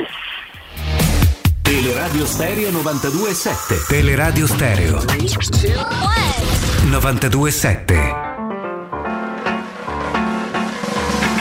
Mimmo, te vedevo bello ingrifato su sto hockey su ghiaccio. Sì, mi piace. Ti piace l'hockey su ghiaccio? Sì, molto. Sai che se on the rocks, hockey on the rocks. Hockey on the rocks, uno degli sport dove si gonfiano di più delle volte. Anche temo che faccia un pochino così il paio con la pallanuoto, dove si menano a dei livelli che tu ne hanno 8 protezioni a livello. A che livello, Mimmo? Apotropaico. Sì. Perché così non gli arrivano i calci e le cose. Stavo facendo questa. In America si gonfiano proprio, sì, cioè, c'è il momento in cui si può nominare. Ma è anche giusto. Ma è anche giusto, ma per tutta sta bontà, sta gentilezza. Allora mi ha mandato un messaggio un amico e mi ha detto: potresti far tuo questo slogan? Io lo ripeto, non è mio. In relazione alla partita, mi fa un po' ridere, però è carino. In relazione alla partita di Sassuolo, fuori le palle o fuori dalle palle? È bello. È bello, vero? Sì. Tra l'altro vi mando un messaggio che vi è piaciuto molto. Penso più alla seconda, perché ripeto, per tirare fuori delle cose bisogna averle. Ed è una rarità. Io non credo che giochi da Roma. Lo fai tuo questo slogan? Lo faccio mio, ma tu poi... Stefano, lo fai tu? Sì, assolutamente sì. Okay. No, ma poi sapete molto meglio del sottoscritto che l'idea. Che sai a dire? Che sul calendario la vecchia cavolata. Le cose, le hai lette? Sì, la cavolata che si diceva, tanto prima o poi l'affronti tutta, è una cosa veramente idiota. A maggior ragione se subentra il calendario asimmetrico. E a me sembra che la Roma per. Ma parlate a casa. Sì, lo so, ti fa schifo. Umore subito. Per il momento in cui si trova lei, il peso dell'avversario, non gli ha detto mai bene, no, due volte il Genoa con l'allenatore cambiato. La prima volta l'allenatore inizia sempre, il calendario che era più semplice per le due giornate, Milan e Juventus. Poi l'importanza che avrebbe dopo una settimana questa è giocare in casa, certo. Perché noi sappiamo com'è schierata la tifoseria, che cioè, nonostante le speranze di alcuni, insomma, che si incrini quel rapporto con l'allenatore. Pensate che pressione avrebbe avuto la squadra, cioè allora lì sarebbe magari stato un disastro, perché se non hanno le palle se la fanno addosso, no? Di fronte a un olimpico che fosse, non dico ostile, ma comunque pronto, no? a scagliarsi contro chi non vedesse impegnarsi, eccetera. Gioca fuori e però con tanti tifosi sì, però insomma non sono i più rumorosi d'Italia, no, però non è la stessa. A Reggio Emilia se ne vanno parecchi, se fanno sentire, anche perché sì, che lo stadio è molto carino. C'hanno tutte le bandierine, no? Sì, lì è più una Sciasciol, cosa. C'hanno un carinissimo pochi ma sbronzi nella loro curva. In che senso? C'hanno uno striscione pochi ma sbronzi. Sei un adepto? Beh, insomma, mi piace. No, io preferisco quello dei tifosi da Roma, tanti e sbronzi. No, non, sto scherzando. No, vi dicevo di questo Farkas del Corriere dello Sport Style. Farkas, non la vettura. Ma che maniera? Dove, insomma, intanto scopro essenzialmente due cose: che in Serie A è ancora uno di quei campionati dove chi fa l'1-0 prima, 2/3 delle volte vince la partita. No, dico, mentre invece per esempio in Premier il tasso di ribaltone è molto più elevato. Il tasso di ribaltone è bellissimo. Ti piace il tasso di ribaltone? Come ne vengono queste cose? Flavio Maria, tasso di ribaltone. Ah, sì, avevo fatto un complimento adesso, dai, su. E sapete quali sono i giocatori più abbonati a fare questo 1-0? Il secondo, che poi è secondo come tutti gli altri. Chi è? Tammy Abraham, che è in compagnia di Vlahovic. Lo ricordi Vlahovic? Vlahovic con la maglia della Juve, ricordiamo che ne ha fatto uno della Juve e 4 con la Fiorentina. Ammirato che la bandierina, ammirata la bandierina. Sì, sì, sì. Gol. Si gioca di rinterzo come un grande gioco di biliardo, sì, Vlahovic. Bravissimo. 5 reti per Vlahovic, Osimhen e appunto Tammy Abraham dell'1-0. Meglio di loro soltanto Cholito Simeone, che ne ha fatte 6. Che si è un po' fermato. Bisogna vedere, non stava bene ultimamente. Quanti gol segnati ad esempio sul calcio di rigore? Perché hai detto gol? Perché gol sul calcio di rigore. Ah, gol sul calcio di rigore. Gli fanno una anche perché gli danno. Lei ha detto no, aspetta, mi faccio due palleggi, poi l'arbitro. Buongiorno, te lo ricordi buongiorno? Mike? No, buongiorno, un giocatore del Torino, è quello che fece fare con Sciarabi, Roma-Torino, sì. Calcio di rigore, tutti a dire rigore, no, c'era un fuorigioco di rientro di un tacchetto, di un parente, di un amico. Questo buongiorno. Ma della partita prima era questo fuorigioco. Questo buongiorno, l'ultima partita del Torino, che cosa ha fatto? Siccome io sono furbo, ha detto buongiorno, e siccome io ho alle viste il derby, che faccio? Sono diffidato, mi faccio ammonire, e quindi salto la prossima partita, così sarò bello pronto l'indepinto per il derby. Che cosa succede? Succede che viene sostituito, credo non casualmente, e lui nell'uscire dal campo si toglie la maglia, cosa che tu non puoi fare, no? E vede che l'arbitro l'arbitro niente, ha capito tutto, gli fa ma non m'ammonisci? Gli fa proprio il segno, mi sono levata la maglia. L'arbitro gli ha detto vattene a casa che è meglio. Ha fatto una figura. Beh, da quel modo di pochi arbitri simpatici. Ma sì, ma lui ha fatto una figura veramente da peracottaio. Tipo da una schiaffetta radio, invece salta al derby. Saltava proprio l'intero campionato. Ma te rendi conto? Che meraviglia. L'arbitro aveva sgamescio. Perché cos'è un famoso Inter-Roma di qualche annetto fa, c'era Cassano che doveva prendere un'ammonizione perché la difficoltà non voleva giocare la partita perché c'era quella di due che si mise davanti alla bandierina del calcio d'angolo, ok? Calcio d'angolo lo stava tirando Mihajlovic, ok, dell'Inter, quindi adesso parla di qualche annetto fa ovviamente, e gli disse tirami addosso perché mi serve il cartellino giallo. Gli tirò addosso, è arrivato di corsa all'arbitro perché non aveva rispettato la distanza. Ammonisse Mihajlovic, ammonito Cassiano, che è molto contento, se ne è ido via con il suo Mihajlovic sostituito al volo, un attimo prima di essere sostituito. Cose meravigliose. Cassiano ultimamente ha fatto discutere per alcune uscite pubbliche che ha avuto. C'era un famoso coro della Sud che io ho fatto mio riguardo Cassano, chi si ricorda di te, diciamo. Quindi può ma lui se non fosse buono, sempre preso dalla voglia di essere un po' zuzzurellone. Guai a chi pensa che per essere originali bisogna dire una cazzata, no? Certo, noi sappiamo, ci sono degli esempi, non vorrei citare poi qualcuno che magari qualcuno ci scrive non possiamo vedere no, momenti, no, ma io non possiamo, no, ma io non li volevo vedere, infatti, ma mi scorrevano così. Quindi il fatto di dice anche delle cose, io lo seguo abbastanza. E dice anche delle cose interessanti, anche in quell'analisi che faceva diceva anche delle cose che mi sento di condividere. Quelle su Zaniolo, no? Dici? No, su Zaniolo no. Dovrebbe non parlare perché lui ha avuto la fortuna di non avere i problemi che c'ha avuto Zaniolo anche dal punto di vista soprattutto fisico, proprio lui non deve parlare di eventuali aspetti, follie, insomma lasciamo perdere, no? Sul resto alcune cose che dice sono anche ma forse per sbaglio ma lì non è stupido, il problema è che c'ha questa mania di voler essere a tutti i costi originale e bisogna a volte si è originali anche, come dice Mimmo, dicendo una banalità. Devi dire una banalità perché cosa semplice, tutti si aspettano il colpo di teatro mai fatto e invece tu dici una cosa banale e colpisce chi ti sta ascoltando proprio perché hai detto una cosa non prevista.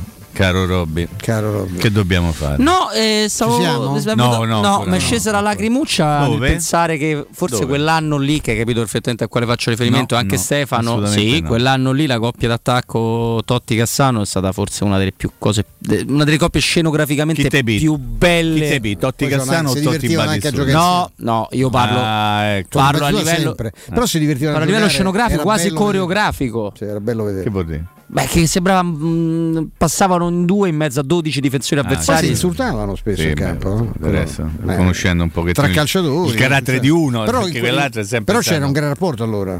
Sì, poi si è interrotto all'inizio la fiction che voi avete visto vi ha raccontato. Beh, che anche un documentario fatto da un signore che c'ha un cognome che conosciamo. Petrucci. Alex Petrucci, no, detto in fascelli, detto in fascelli. Erano veramente amici fraterni, soprattutto Cassano aveva capito che doveva essere molto amico di Totti. E perché non è stupido, quindi, tra l'altro, esatto. E quindi era molto amico di Totti. Totti è stato amico di Cassano, ma Totti voleva bene a tutti. Totti è uno di quelli che ha fatto campare un sacco di gente, anche bene. Diciamo, no? E quindi aveva questo suo essere proprio generoso, solare, non nel senso che dava i sole, ma solare nel senso ragazzi, molto aperto. Sì. E ovviamente chi poi creò il problema fu Cassano, che non aveva capito, non aveva capito niente nella fiction, oltre che nel documentario di Alex Petrucci si vedeva in maniera molto chiara, insomma, no? Sì, poi una volta dobbiamo fare una puntata, se vuoi, però, relativa alle cassanate e le leggende sulle cassanate. Sì. Per capire quante fossero realmente. Alcune erano belle minchiate pure. Io ne ho sentito alcune. Fammi un esempio, se posso aiutarti, perché io un pochino frequentavo, diciamo. Sì, quello un pochino, ma niente di che. C'era una che riguardava un cane. Non toccare gli animali, perché quando io ho letto quello che ha fatto Zumai. No, mica gli faceva male, al contrario, il cane. No, aspetta, hai letto Zumai? Io andrei lì veramente, lo prenderei a calci sui. Ma tu come te permetti? Te fai filmare pure mentre fai una cosa ignobile, farsi filmare nei confronti di un gatto, ma tu te rendi conto? Come fosse un motivo di vanto, a pezzo di fango che non sei altro. Però oggi è così, vedi, un vanto non capire un cacchio, un vanto non hai letto una cosa. Ma il premier fra Zuma, Greenwood, Mendy, ne stiamo vedendo di belle. È vero che quello è sempre stato un campionato di belle, ovviamente, in senso dei matti veri. La gente completamente scoppiata, la gente sta fuori. Io avevo conosciuto una volta un barista di Casal Palocco, dove Cassano arrivava tutte le mattine, parcheggiava la sua macchina, si andava a prendere il caffè e questo diceva, sarebbe sentito anche Cassano, non pagava mai.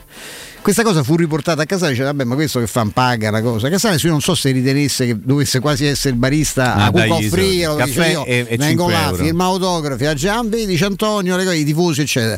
Però seppe di questa cosa, il giorno si presentò dal barista che mi sul tavolo un foglio da 5 di 500 euro. Non ho mai visto, però mi ricordo che c'erano. Che mi sul tavolo dice, ecco, questo il caffè pagato per anno non rompe più le palle. Perché lui abitava a casa di Francesco, quindi Casal Palocco in quel senso, lui se la sentiva molto molto calda, ma va bene, cioè uno che ha fatto delle cose anche molto belle con la Roma, anche molto brutte, si è lasciato in maniera pessima, tra l'altro senza dire maniera una parola, pessima sulla squadra, sui giocatori, e non dimenticherò mai il balletto negli spogliatoi della Sampdoria alla fine di quella partita. Non posso dimenticare, perché tu puoi essere anche contento, però se tu hai un minimo di corazzao, forse eviti anche di farne un uso pubblico, diciamo così. Io posso anche l'altra partita, e non è che mi sta più simpatico di Cassano, proprio al gol ancora una volta Dzeko si è complimentato con i compagni, ma non ha fatto un gesto di nessun tipo, io lo trovo una cosa da professionista esemplare, anche perché magari qualche tifoso dell'Inter dice magari che ho fatto un gran gol, ma esulta, ma che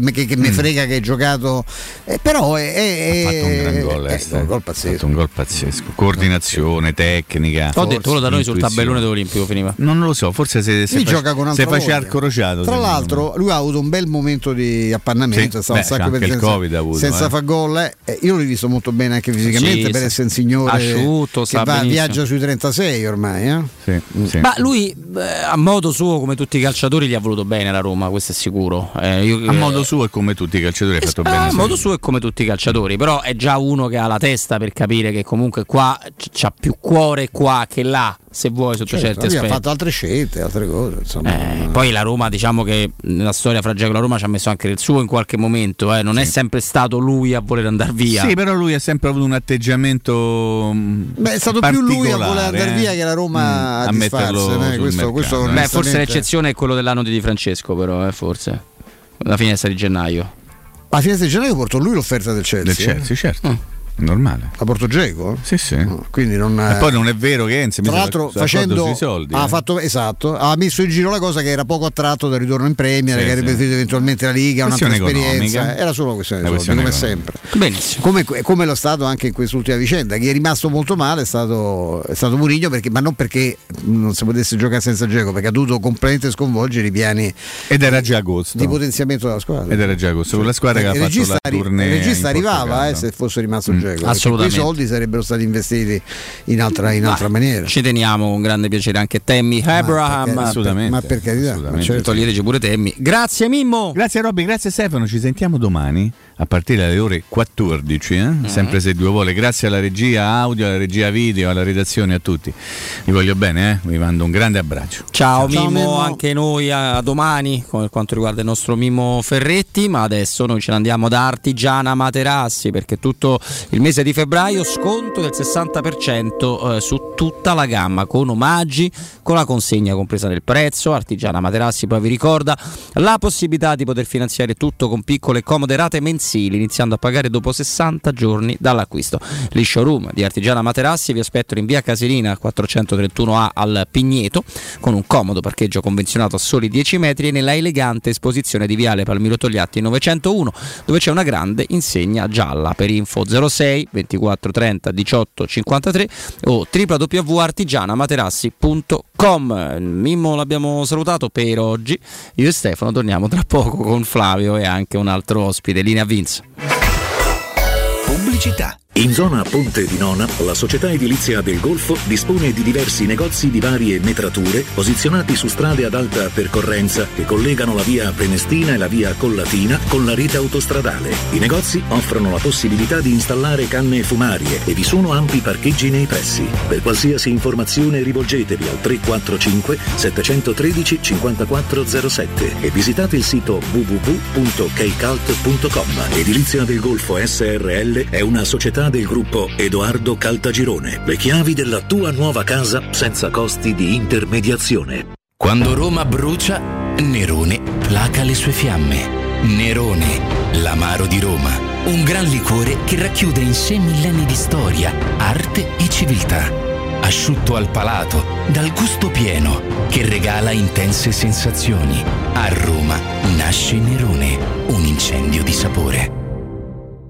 Il sistema costruttivo Brick è utile perché si movimenta facilmente, è utile perché consente i tempi certi di realizzazione, è utile perché si costruisce a secco ed offre le pareti pronte in 8 ore finite e tinteggiate, è utile perché è certificato per sostenere qualsiasi carico con qualsiasi sistema di fissaggio, è utile a tutti perché è un manufatto realizzato con una percentuale di polimeri provenienti da materie plastiche riciclate e quindi è utile all'ambiente. Il sistema costruttivo Brick rispetta i criteri minimi ambientali ed è un prodotto Prefedil.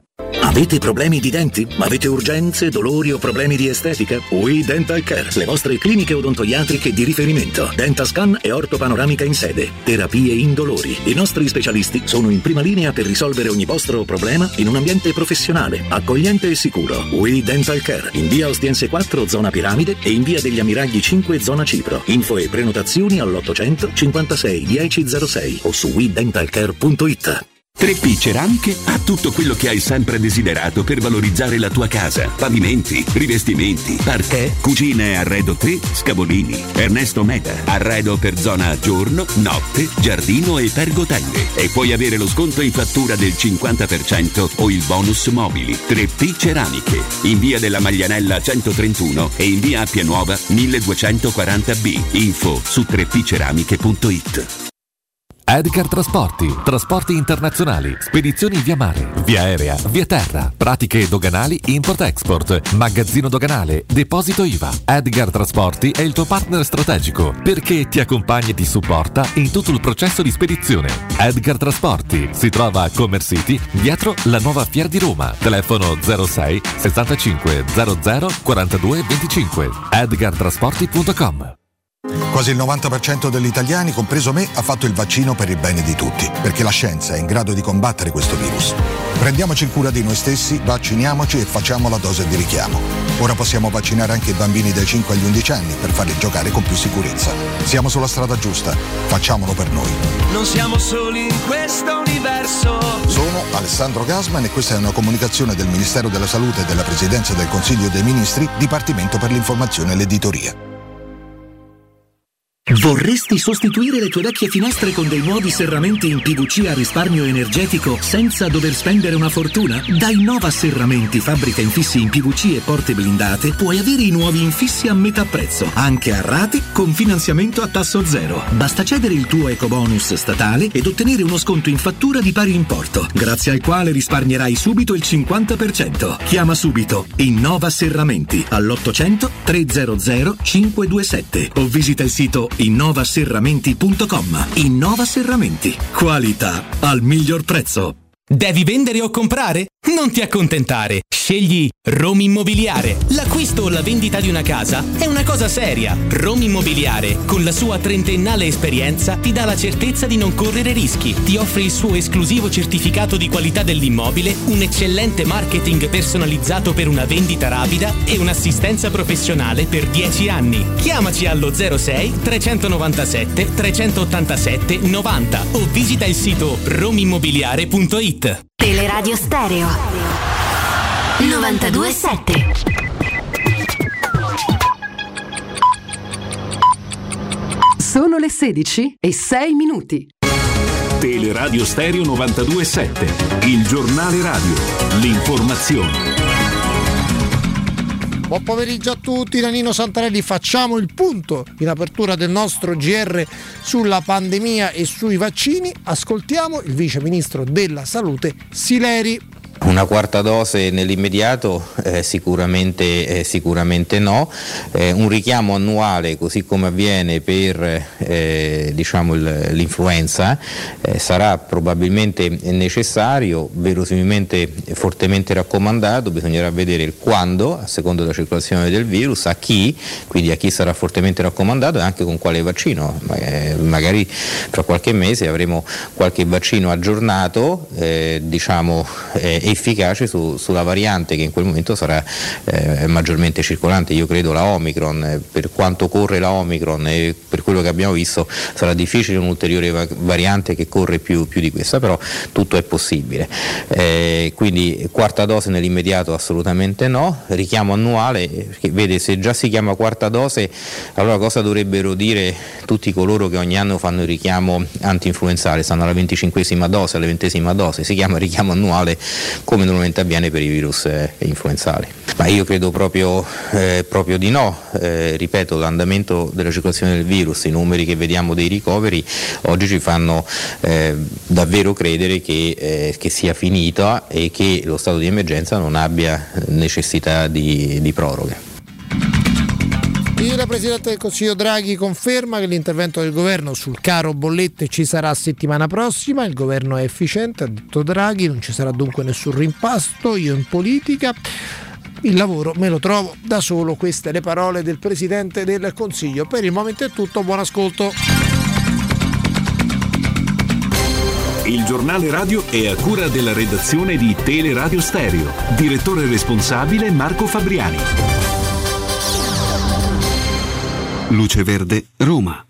Buon pomeriggio, ben trovati in redazione Sonia Cerquetani. Per incidente code su viale dello Scalo di San Lorenzo, altezza via dei Sardi, verso la tangenziale est. Incidenti con possibili disagi al traffico anche su via Tiburtina, nei pressi di via Vertumno, e su via di Portonaccio, incrocio con via di Casal Bertone. Invariata la situazione a sud della città per la chiusura di via Laurentina, tra il raccordo e via di Ballerano in direzione Trigoria. Ci sono code sulla Pontina Toscana da Spinaceto verso Roma e poi sul raccordo in carreggiata esterna tra lo svincolo di Fiumicino e Pontina e sulla carreggiata interna tra Roma Sud e Pontina. Rallentamenti per traffico in tangenziale tra Corso di Francia e Salaria verso San Giovanni. Una manifestazione studentesca contro le modalità dell'esame di maturità è in programma dalle ore 16 nei pressi della sede del Ministero dell'Istruzione e Ricerca. Non si escludono disagi per il traffico su viale Trastevere e a largo raggio nell'area circostante, possibili deviazioni o limitazioni per le linee bus di zona. Attenzione inoltre ai divieti di sosta che sono attivi sul largo Bernardino da Feltre in viale Trastevere nel tratto tra via Induno e largo Bernardino da Feltre. Ma per i dettagli di queste e di altre notizie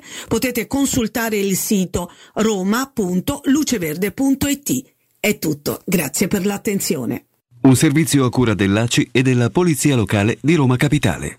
Teleradio Stereo 92.7. Teleradio Stereo 92.7. Wake up to the sounds of the silence that allows for my mind to run around with my ear up to the ground. I'm searching to behold the stories that I told when my back is to the world that was smiling when I turned.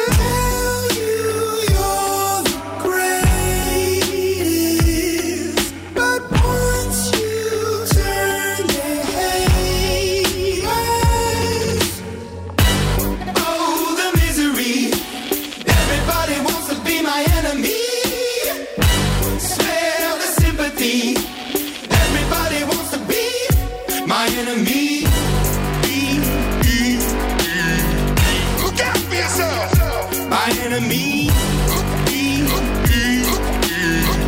look out for yourself, but I'm ready. Your words up on the wall as you're praying for my phone, and the laughter in the holes and the names that I've been called. I stack it in my mind and I'm waiting for the time when I show you what it's like to be worse fit in the mind. Tell you you're the greatest, but once you turn.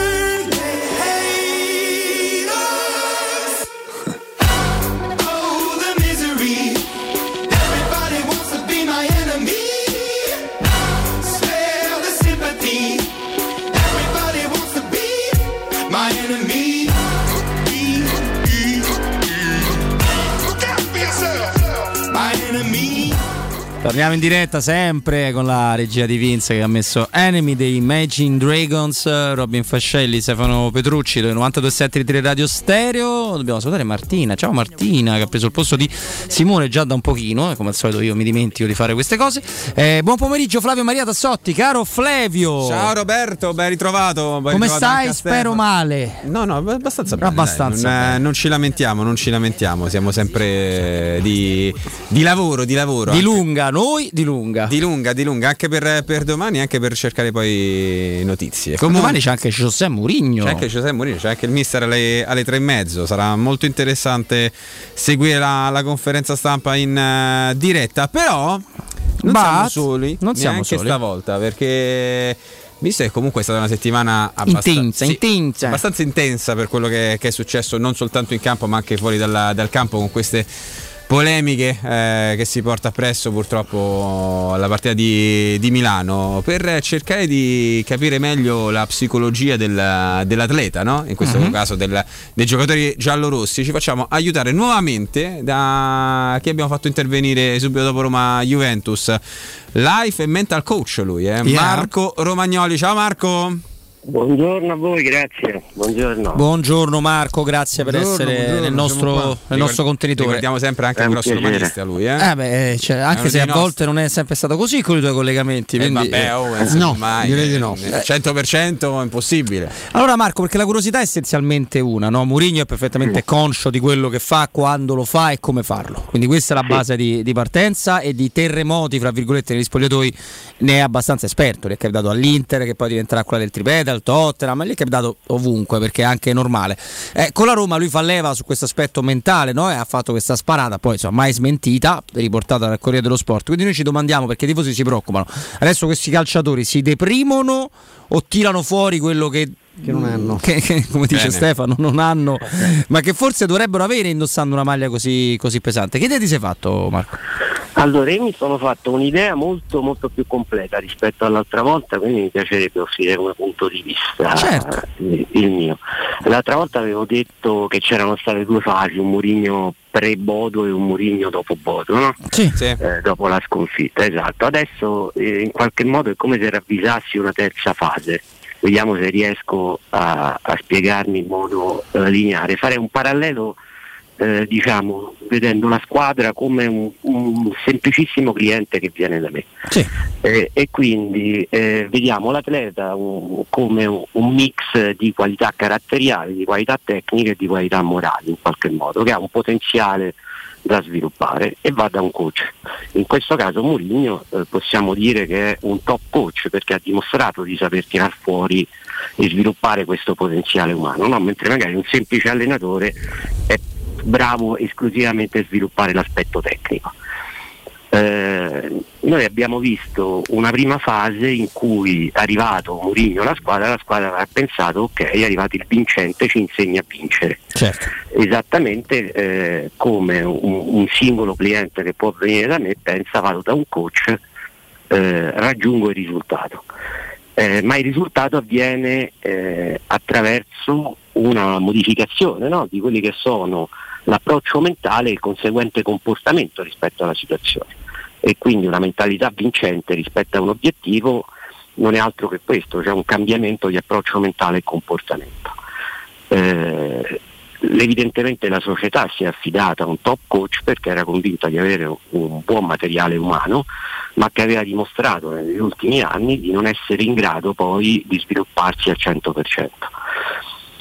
Dopo questa prima fase, che si è conclusa con Bodo, diciamo, è come se l'allenatore si fosse reso conto che c'era difficoltà a tirare fuori questo potenziale, no? E quindi a tirare fuori di conseguenza quello che è l'elemento giocatore dalla propria zona di comfort, che chiamiamo tale non perché sia, come dire, confortevole, ma perché è la zona rassicurante, la zona abituale, rassicurante, ma okay, che non è detto che porti risultati, assolutamente. Ci sono persone, come spesso mi capita, che vivono di vittimismo, vivono di conflitto perché replicano sempre gli stessi schemi, lo stesso approccio alla situazione, ma che non porta risultato, no? Uh-huh. Se vediamo la squadra come una mente collettiva e che quindi sviluppa il massimo potenziale quando tutti gli elementi remano nella stessa direzione e agiscono allo stesso modo, lì si crea l'alchimia.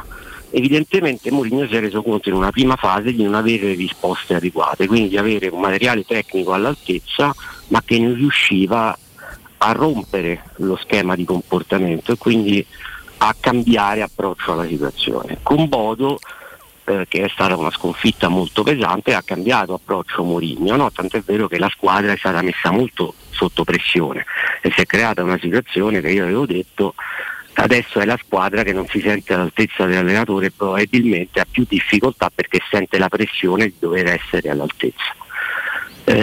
In questo ultimo frangente, visto i primi 15 minuti per esempio con l'Inter, che ricordano in modo abbastanza sospetto l'approccio che ci fu l'anno scorso col Milan, in cui nel primo quarto d'ora poteva finire 3-0 per gli avversari, ad esempio, no? Sì. Vediamo che si replicano delle situazioni anche nel momento in cui c'è un allenatore che invece rappresenta il meglio che c'è sulla piazza europea. La sensazione che ho avuto, cioè questa famosa sparata di Mourinho che è uscita sui giornali, mi sembra un passo ulteriore dell'allenatore, in cui in questo momento sia passato dal cerco di sviluppare il massimo potenziale umano al valuto chi effettivamente è in grado all'interno del gruppo squadra di uscire da questa zona di comfort e quindi di riuscire a porsi in un modo diverso rispetto alle difficoltà. Quindi la vedo come una sorta di esame di realtà molto brutale, se vogliamo, che però fa parte a questo punto, credo, di un processo di valutazione della squadra in funzione anche della stagione prossima. Marco, cioè, vedere, sì, prego. Un'eccezione di nuovo, sì, è quella che più ricorre in questi casi, perché poi ovviamente chi come a differenza tua, ma mi permetto di dire anche a differenza nostra, abbiamo una visione diversa, no, delle potenzialità, delle capacità di Mourinho. Dice in questo modo certo, si sfascia tutto. Perché si dovrebbe sfasciare tutto e perché invece magari non si sfascia tutto con un intervento come quello che Mourinho ha deciso di fare? Ma io credo che ci sia una grande consapevolezza dell'allenatore in questo intervento e quindi ci sia la volontà di vedere dove si sfascia, e cioè che tipo di reazione c'è. No? Vi faccio un esempio: io un cliente su tre che viene da me molla dopo un paio di sessioni perché si aspetta la bacchetta magica in qualche modo. Chiaro, molto chiaro. Anche da Mourinho se l'aspettano in molti. Esatto. Il problema è che io ho visto gli elementi in campo, no? Poi da tifoso è sempre la squadra più forte del mondo la Roma, però se andiamo a vedere c'erano 7/11 della squadra dell'anno scorso e non ci sono elementi all'interno della squadra che hanno affrontato competizioni di livello e che hanno vinto in qualche modo, no? Quindi non c'è una squadra che può dire mi metto contro l'allenatore in qualche modo, no? O che posso dire, o che può dire io ho vinto più di te, io in qualche modo ho dimostrato di avere delle qualità che tu non sei in grado di tirare fuori. Quindi credo che ci sia stata in qualche modo la volontà di vedere la reazione dei singoli in questo caso e non della squadra, per capire, proprio con la finalità di creare una mente collettiva, quindi un gruppo squadra, chi può dare.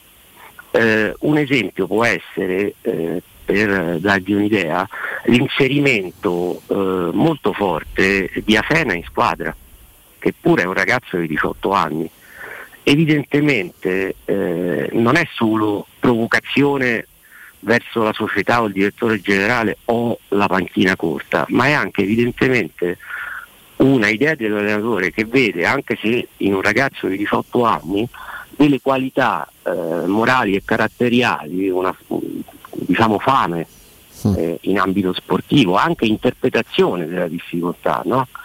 Da cui può tirare fuori molto in prospettiva, cose che magari non vede in giocatori più maturi, perché altrimenti ci limitiamo all'aspetto tecnico.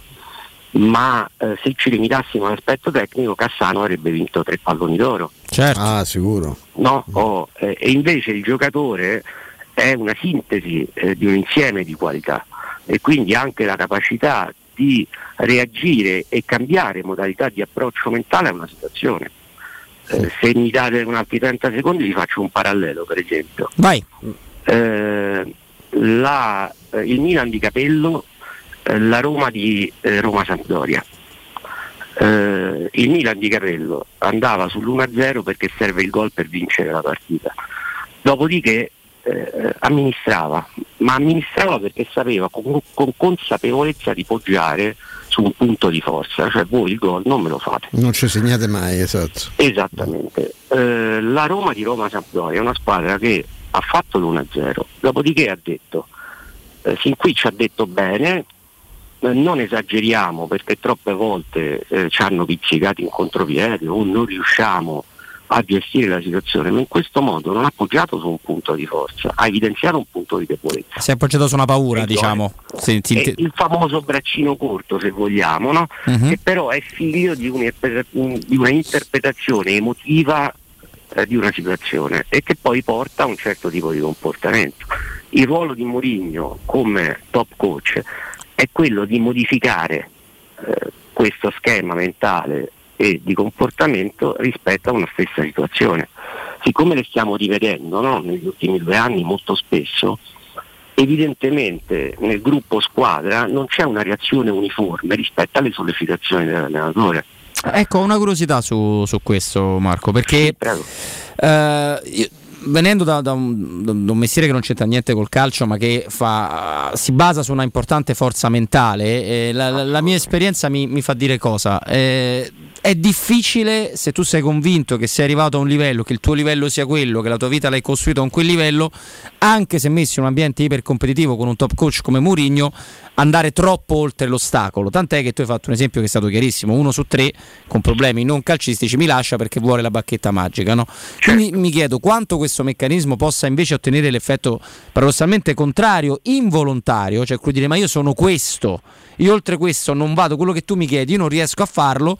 E quanto un calciatore abbia dentro di sé la forza per non sentirsi piccolo rispetto a qualcosa che continua a non riuscire a dare. Non so se mi sono spiegato, Marco. La spiegazione è perfetta, la risposta è altrettanto complessa, perché purtroppo non tutte le persone sono in grado, chiaramente, ma anche a livello contingente, perché io posso essere in grado di mettermi in gioco con forza in un momento della mia vita e non in un altro. Servono degli strumenti, no? Che ragazzi così giovani non è detto che riescano a tirar fuori. Da una parte c'è e ci deve essere la bravura dell'allenatore, dall'altra ci deve essere la disponibilità a mettersi in gioco, perché purtroppo, per quanto intelligenti siamo, il progresso e il cambio di mentalità e approccio avviene attraverso l'esperienza. Non è un caso se Mourinho dopo la vittoria con l'Atalanta disse: ora sono 20 minuti che non vinciamo con una grande. Un po' era una spinta egoica, ma molto invece era la voglia di dire: abbiamo fatto il primo passo verso una costruzione, no? Se noi prendiamo un ragazzino piccolo, un genitore può fare tutte le raccomandazioni che vuole, no? Per proteggerlo da una situazione difficile, ma in realtà quando è che il ragazzo cresce? Quando, anziché proteggerlo dalla situazione difficile, lo accompagna e gli do gli strumenti per gestire e affrontare la situazione difficile, certo. Perché dopo che l'avrà affrontata e superata avrà fatto un passo in avanti di consapevolezza e avrà acquisito uno step nei confronti del cambio di mentalità rispetto alla situazione. Altrimenti è sempre un lo so in teoria, ma nella pratica poi mi ritrovo a rimettere in campo lo stesso identica solfa, per usare un termine, no? Un po' più volgare. Quindi diciamo che io credo che stia in atto con consapevolezza da parte dell'allenatore un momento di scrematura, cioè un momento di dentro o fuori, per vedere chi reagisce in un certo modo e chi no. Per questo l'ho chiamato esame di realtà. Non l'avrei chiamato tale se di fronte a Mourinho, anziché i Veretù, i Cristante, piuttosto che anche gli Zaniolo, che è un giocatore fortissimo, avessi avuto dei campioni affermati, perché lì effettivamente l'esperienza del come si vince dietro c'è. Certo, certo. Qui c'è un processo invece di formazione in corso e non è detto che elementi tecnicamente forti poi abbiano quelle qualità caratteriali e morali per diventare giocatori a tutto tondo. E siccome non parliamo di un singolo ma di un collettivo, ci deve essere una sinergia per creare un prodotto che sia molto più alto della semplice somma dei singoli. Flavio. Marco, la domanda che ti volevo fare è questa qui, visto che prima parlavi di valutazione sulla squadra e sui giocatori, no? Quindi tutti sulla corda. Ecco, paradossalmente oggi c'è stato un incontro dal general manager della Roma e un noto procuratore, che tra l'altro è il rappresentante di due giocatori della squadra, che sono Mancini e Cristante. Ecco, in un clima di siete tutti sotto osservazione, andare a farsi vedere da tutti con la general manager che parla con questo procuratore qui, non mette sul chi va là anche quei giocatori che magari potrebbero essere un po', diciamo, invidiosi, non so come spiegarmi bene per farti capire. Certo, perché l'equilibrio, essendo un collettivo, è precario. Però io in questa situazione, per la prima volta in questi ultimi anni, vedo una società molto strutturata e molto seria, no? Nel senso, mi sembra che siano imprenditori che hanno dimostrato di sapersi muovere, e in una società forte come sono state per esempio le società di Premier fino a qualche anno fa, no? Dove avevamo allenatori che restavano 5 anche 10 anni senza problemi. Mi sembra che in questo caso possiamo considerare, facendo un parallelo con un'equazione, Mourinho una costante, i giocatori le variabili, e di conseguenza è la variabile che può cambiare, mai la costante. Questo credo che sia un punto di forza. Se una società in questo momento cede di fronte a ripicche, invidie, richieste ulteriori, quando ancora siamo in un processo di formazione e strutturazione di un gruppo squadra che non ha portato risultati, ma che deve dimostrare di poterli portare, una società forte dovrebbe in teoria essere irremovibile da questo punto di vista, no? Prendere atto della scrematura fatta dal tecnico, diciamo. Affidarsi al tecnico, perché è il tecnico che vive tutti i giorni lo spogliatoio, e io per questo mi piace chiamarlo coach e non tecnico, e mi sono divertito a fare un parallelo con il mio lavoro, no? Proprio sì, perché sì. Sviluppa lavora sul potenziale umano a 360 gradi, e se ravvede anche un elemento tecnicamente fortissimo ma che non è in grado di garantire quell'apporto sulle altre qualità dell'atleta, che deve poi unirsi e remare nella stessa direzione con tutti gli altri, può anche decidere che quell'elemento non sia idoneo, e ce ne sono stati tantissimi di casi. Non è solo un discorso del giocatore che rende bene in una squadra o non in un'altra. Qui credo sia stato chiesto all'allenatore di creare un gruppo e modificare una capacità di affrontare determinati contesti e difficoltà. Fino a questo momento abbiamo avuto, fino all'anno scorso, un allenatore giochista che offriva alla squadra un caneraccio di protezione, no? Che quindi garantiva la vittoria con le piccole, perché i giocatori si potevano affidare esclusivamente al gioco, ma che regolarmente portava magari a momenti di difficoltà con squadre più forti. Mourinho è sempre stato un allenatore che, oltre a puntare sul lato tecnico, ha puntato tantissimo sulle qualità umane. Certo, proprio anche per la storia. No, quello che ha ottenuto dai Tour, dai Milito, dalla famosa Inter del triplete è emblematico, no, di questa situazione. Siccome non c'è, almeno io anche da tifoso lo dico, un gruppo squadra di altissimo livello, no? Perché se vediamo anche la squadra che è scesa in campo con l'Inter, non sono solo giocatori che non hanno vinto singolarmente in carriera, ma giocatori che anche nell'ambito delle proprie nazionali non sono il perno delle proprie nazionali, come è stato anche in passato, no? Di conseguenza credo che ci sia a questo punto un momento di valutazione giusto per creare un gruppo che possa offrire certe garanzie domani. Non so se... No, guarda Marco, ti ringraziamo perché tra l'altro leggo diversi commenti, sono molto molto apprezzato il tuo intervento e sei stato estremamente chiaro, anzi veramente fantastico sotto questo punto di vista, ci hai dato tanti spunti di riflessione ed è stato bello averti con noi, assolutamente. Ti dobbiamo salutare soprattutto per un motivo di tempo, ecco, perdonaci per questo. È sempre un piacere. Grazie Marco. Grazie a voi, buon proseguimento. Grazie davvero. A Marco Romagnoli, insomma, mental coach, life coach, a me ha aperto un mondo per certi aspetti, e infatti voglio ripartire da 2 o 3 considerazioni con voi tra pochissimo nel corso del nostro ultimo blocco, e davvero non era ironico, sono arrivati tanti apprezzamenti perché secondo me ha dato anche delle risposte su cosa non va in questo momento della Roma. Timori già esternati da chi lo fa strumentalmente, chi lo fa in perfetta buona fede, sul fatto che questi interventi siano sono distruttivi, ecco. No, esatto. Che indicazioni molto precise. Può essere distruttivo per qualcuno e questo va detto, non c'è dubbio, però insomma poi alla fine parliamo di un gruppo squadra che lui deve necessariamente crescere. Chi non deve crescere? La locanda Baffolona, perché ti aspetta nel suo splendido ristorante dove potrai gustare la pregiata Baffolona e altri tagli di carne, tantissimi primi, dolci fatti in casa, tutto in totale sicurezza, e ti offre anche il servizio macelleria con ritiro in ristorante o consegna a domicilio per organizzare una bella grigliata a casa tua. La locanda Baffolona ti aspetta in via dei Laghi 12 a Ciampino, per il vostro tavolo 06 88 93 01 14. La locanda Baffolona. Break, Vince. Pubblicità.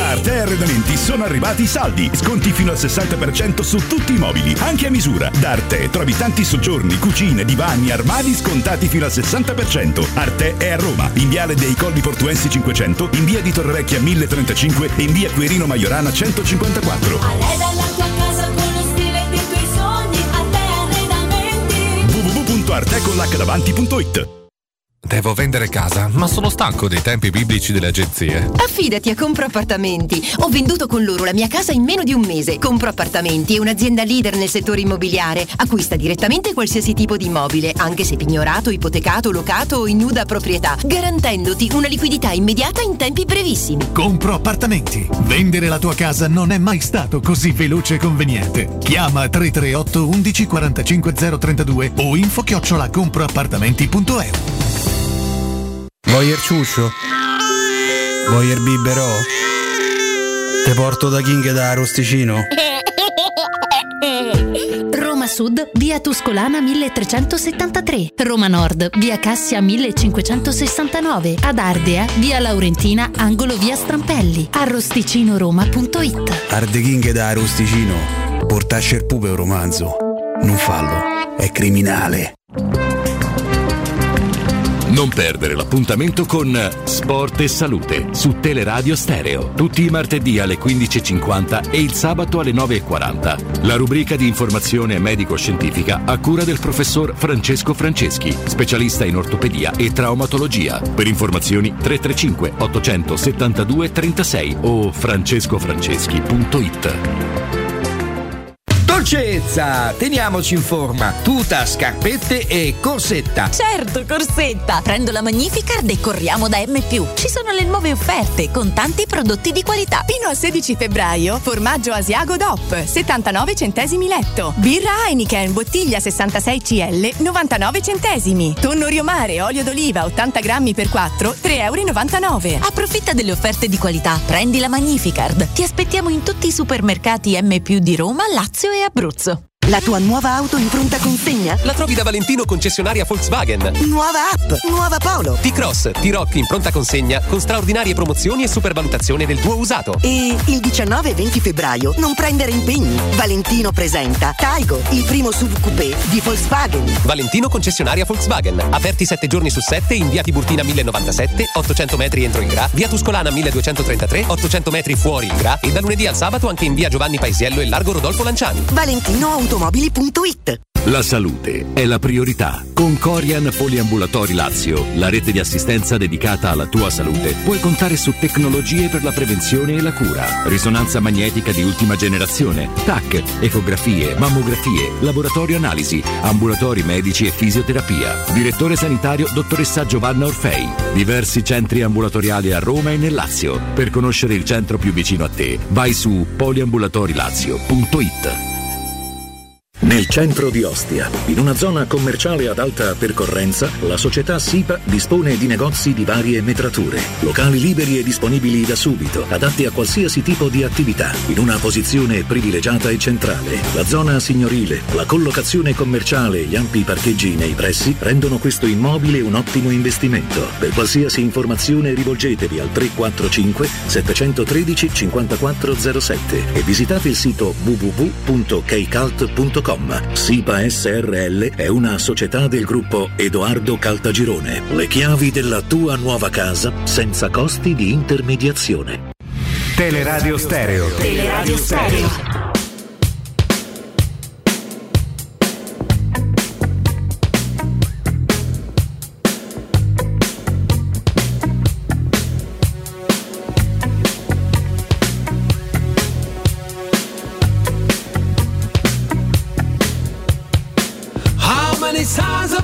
This dream that wakes me from my slumber.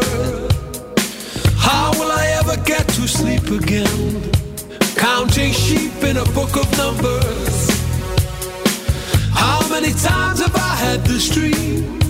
With you walking towards me from the river. And when will I ever get to rest again? Wondering if I can deliver. This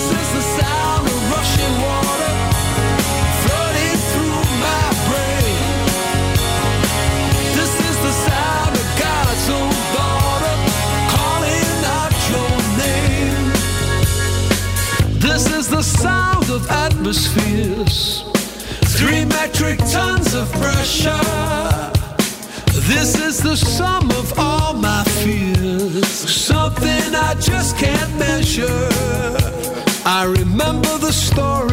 Allora siamo davvero contenti che grazie al lavoro di Flavio, l'intervento di Marco Romagnoli, mental coach, life coach, vi sia piaciuto, l'abbiate gradito. Me, oltre... tanti messaggi, sì, sì, per l'attenzione che ci hanno dato, soprattutto che hai dato a questo grande professionista. Assolutamente, no, a me mi ha dato un sacco di spunti di riflessione e anche delle risposte. Ora partiamo da una base, anzi da due basi, Stefano, Flavio.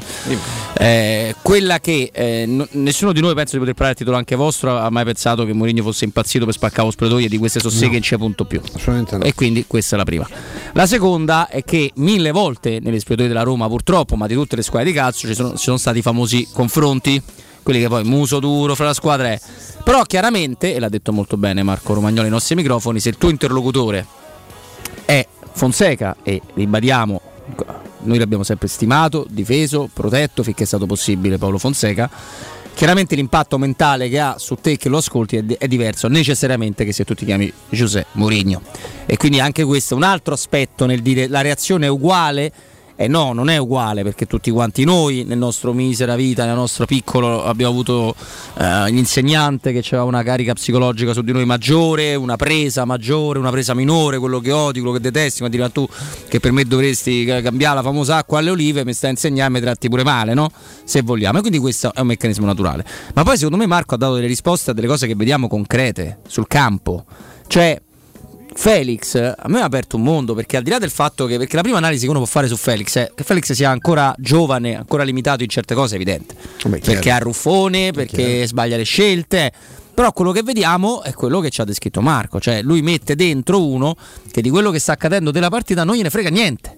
Cioè lui se deve fare lo strappo lo fa, se deve inseguire. Non c'ha sovrastrutture mentali, uno è più libero, vergine dal contesto in cui sta. E libero. Questo ti dà anche il motivo per cui non vedi più magari Shomurodov, che dici sarà più forte, sarà più calciatore Shomurodov di Felix? Direi di sì, in questo momento sì, cioè poi magari Felix diventerà 100 volte più forte, non lo so, ho la sensazione che un po' a Ruffone ci rimanga, perché pure Alvaretto è rimasto com'era, no? Di Gervinho esatto, poi delle partite te le fanno vincere lo stesso, non sì, è quello sì, questa, perché non sanno, spesso partono, non sanno manco loro dove vanno, perché certo, è istinto e basta, e quindi oltre ad aver rafforzato la speranza che questo porti, purtroppo per qualcuno è una scrematura, ma questa sarebbe arrivata tecnicamente, naturale.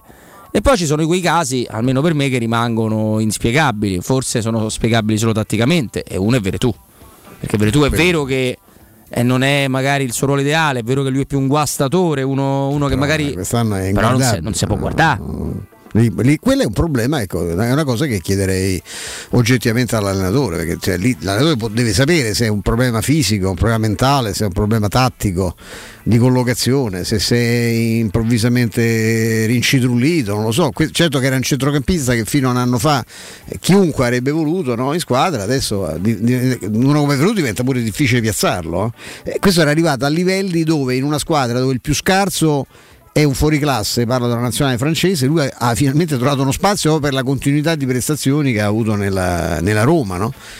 Ditemi voi se adesso, io continuo a chiamarlo, non so per quanto, perché io credo che tra un po' si accorgeranno anche loro, no? Che Veretù è un altro giocatore. Quello è un mistero vero, anche perché è un giocatore importante, cioè non ci possiamo incazzare se vediamo fa sempre le stesse cose a Carles Perez, a Karsdorp, ci sono 6 giocatori della Roma di cui conosciamo ormai pregi e difetti, pregi pochi francamente. Veretù è un mistero vero, nel senso che pur magari in una sopravvalutazione a cui ci può aver portato lui con qualche prova straordinaria, non è possibile che sia diventato un giocatore che non è né carne né pesce, non c'ha forza fisica, non c'ha più capacità di inserimento, non tira, non prende più la porta, non azzecca un passaggio, non chiude, cioè anche l'ultima occasione, quella di Barella, che è lui che deve andare, no, a tagliare sul mediano avversario, arriva un quarto d'ora dopo, cioè quando lui arriva a 5 metri da Barella e fa finta così, no, di saltare davanti per chiudere lo specchio, la palla ha già preso una traversa, è già ribalzata in campo, fa prendere a Bologna e fa prendere contro la Juventus, con lui che ha una ritardata lettura sia contro Svanberg sia contro Dybala, perché non sa dove sta, non sa quale sia la sua posizione e non si accorge poi qual è la posizione dell'avversario. Una volta che si accorge va a chiudere in ritardo, ma quello già sparato verso la porta, né più né meno. Perfetto. Al tempo vengono fuori indiscrezioni per cui la Roma starebbe contattando altri allenatori, vabbè ragazzi. Chi?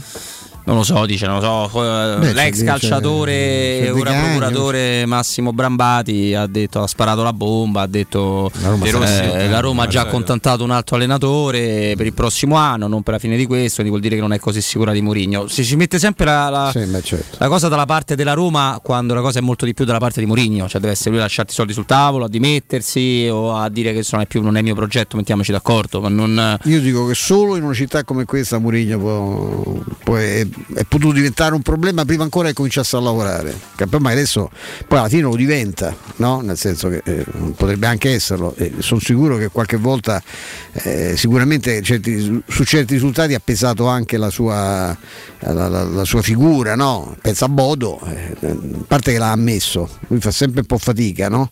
E comunque non gli viene mai riconosciuto, dice quando mai dirà è colpa mia, l'ha fatto qualche volta, solo che la gente se ne accorge, lui magari non lo fa in maniera plateale, però per esempio per la trasferta in Norvegia disse che c'era stato un errore di sottovalutazione che era suo, del suo staff, del fatto che la partita l'avessero preparata male, che non si fossero resi conto che c'erano dei rischi seri.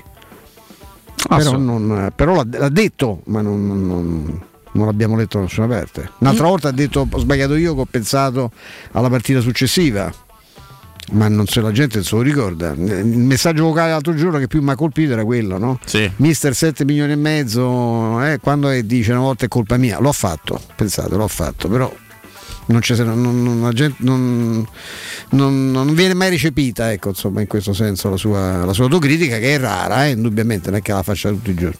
No, assolutamente. Tra l'altro abbiamo parlato di Felix, che ha scritto adesso da pochissimo, leggiamo da siamolaroma.it, le persone che dubitano da me mi motivano, che sembra quasi fatto apposta rispetto all'intervento che abbiamo, ascoltando anche lui, stava ascoltando delle radio stereo, lo salutiamo nel caso Felix, che sembra tanto un ragazzo solare, un ragazzo meraviglioso sotto molti aspetti, e io sono sicuro che piano piano Mourinho arriverà su chi ce ne ha. Su chi non ce l'ha non è che può arrivare a Mourinho. Su chi ce l'ha sono buoni calciatori, sì. L'hanno fatto vedere anche con Fonseca, l'esempio che ha fatto prima Marco Romagnoli, la comfort zone, che tu sapevi che eri più forte dei piccoli e battevi tutte, poi come andavi a affrontare lo scalino successivo, pam, cascavi per terra al suolo reiteratamente e sistematicamente. Ci sono i dati su questo, c'è una statistica molto precisa, insomma, non è esattamente così, non c'era Mourinho quando è cominciata sta solfa, per cui non si può battere una squadra che ti sta davanti, nella migliore ipotesi pareggi, questa è una cosa evidente, insomma, ecco, io credo che lui o diamo per scontato, e non l'abbiamo mai dato noi, no? Che Mourinho sia rimbambito, e è evidente che la sua strategia comunicativa deve portare esattamente a questo, cioè far fuori quelli che non ce n'hanno, far fuori quelli anche in chiave futura.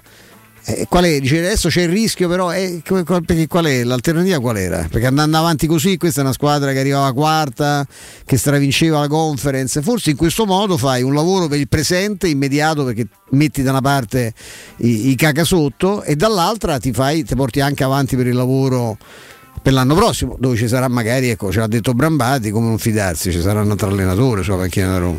E poi ripensando proprio a quello che stava dicendo anche prima Marco, adesso hai fatto anche tu riferimento all'andata di Fonseca, che quando si alzava poi il livello la squadra andava in difficoltà proprio della comfort zone, no? Parlando di comfort zone, che meccanismo mentale si innesca nel giocatore quando gioca in Europa? Perché paradossalmente la Roma negli ultimi 3-4 stagioni ha fatto molto meglio in Europa che nel proprio campionato. Vabbè, è una bella domanda, forse conosce meno gli avversari, è meno condizionato. L'anno scorso quando abbiamo fatto, anche loro conoscono meno te. L'anno scorso quando abbiamo fatto intervenire uno dei tanti, ad esempio abbiamo parlato qui con Ronald De Boer, che credo che fosse uno abbastanza importante nella storia del calcio olandese, anche nella storia dell'Ajax, mi ricordo perfettamente che lui ci disse guarda che le partite di Coppa sono proprio un'altra storia, si portano a presso, c'è meno condizionamenti, che forse non lo so, magari certo, il bello di notte di Boniek, no? Magari sì, col fatto che le telecamere addosso, la vetrina, certo, che è internazionale, se ti trovi di fronte il Bayern di Monaco, lo United, magari c'hai dei ricordi tali per cui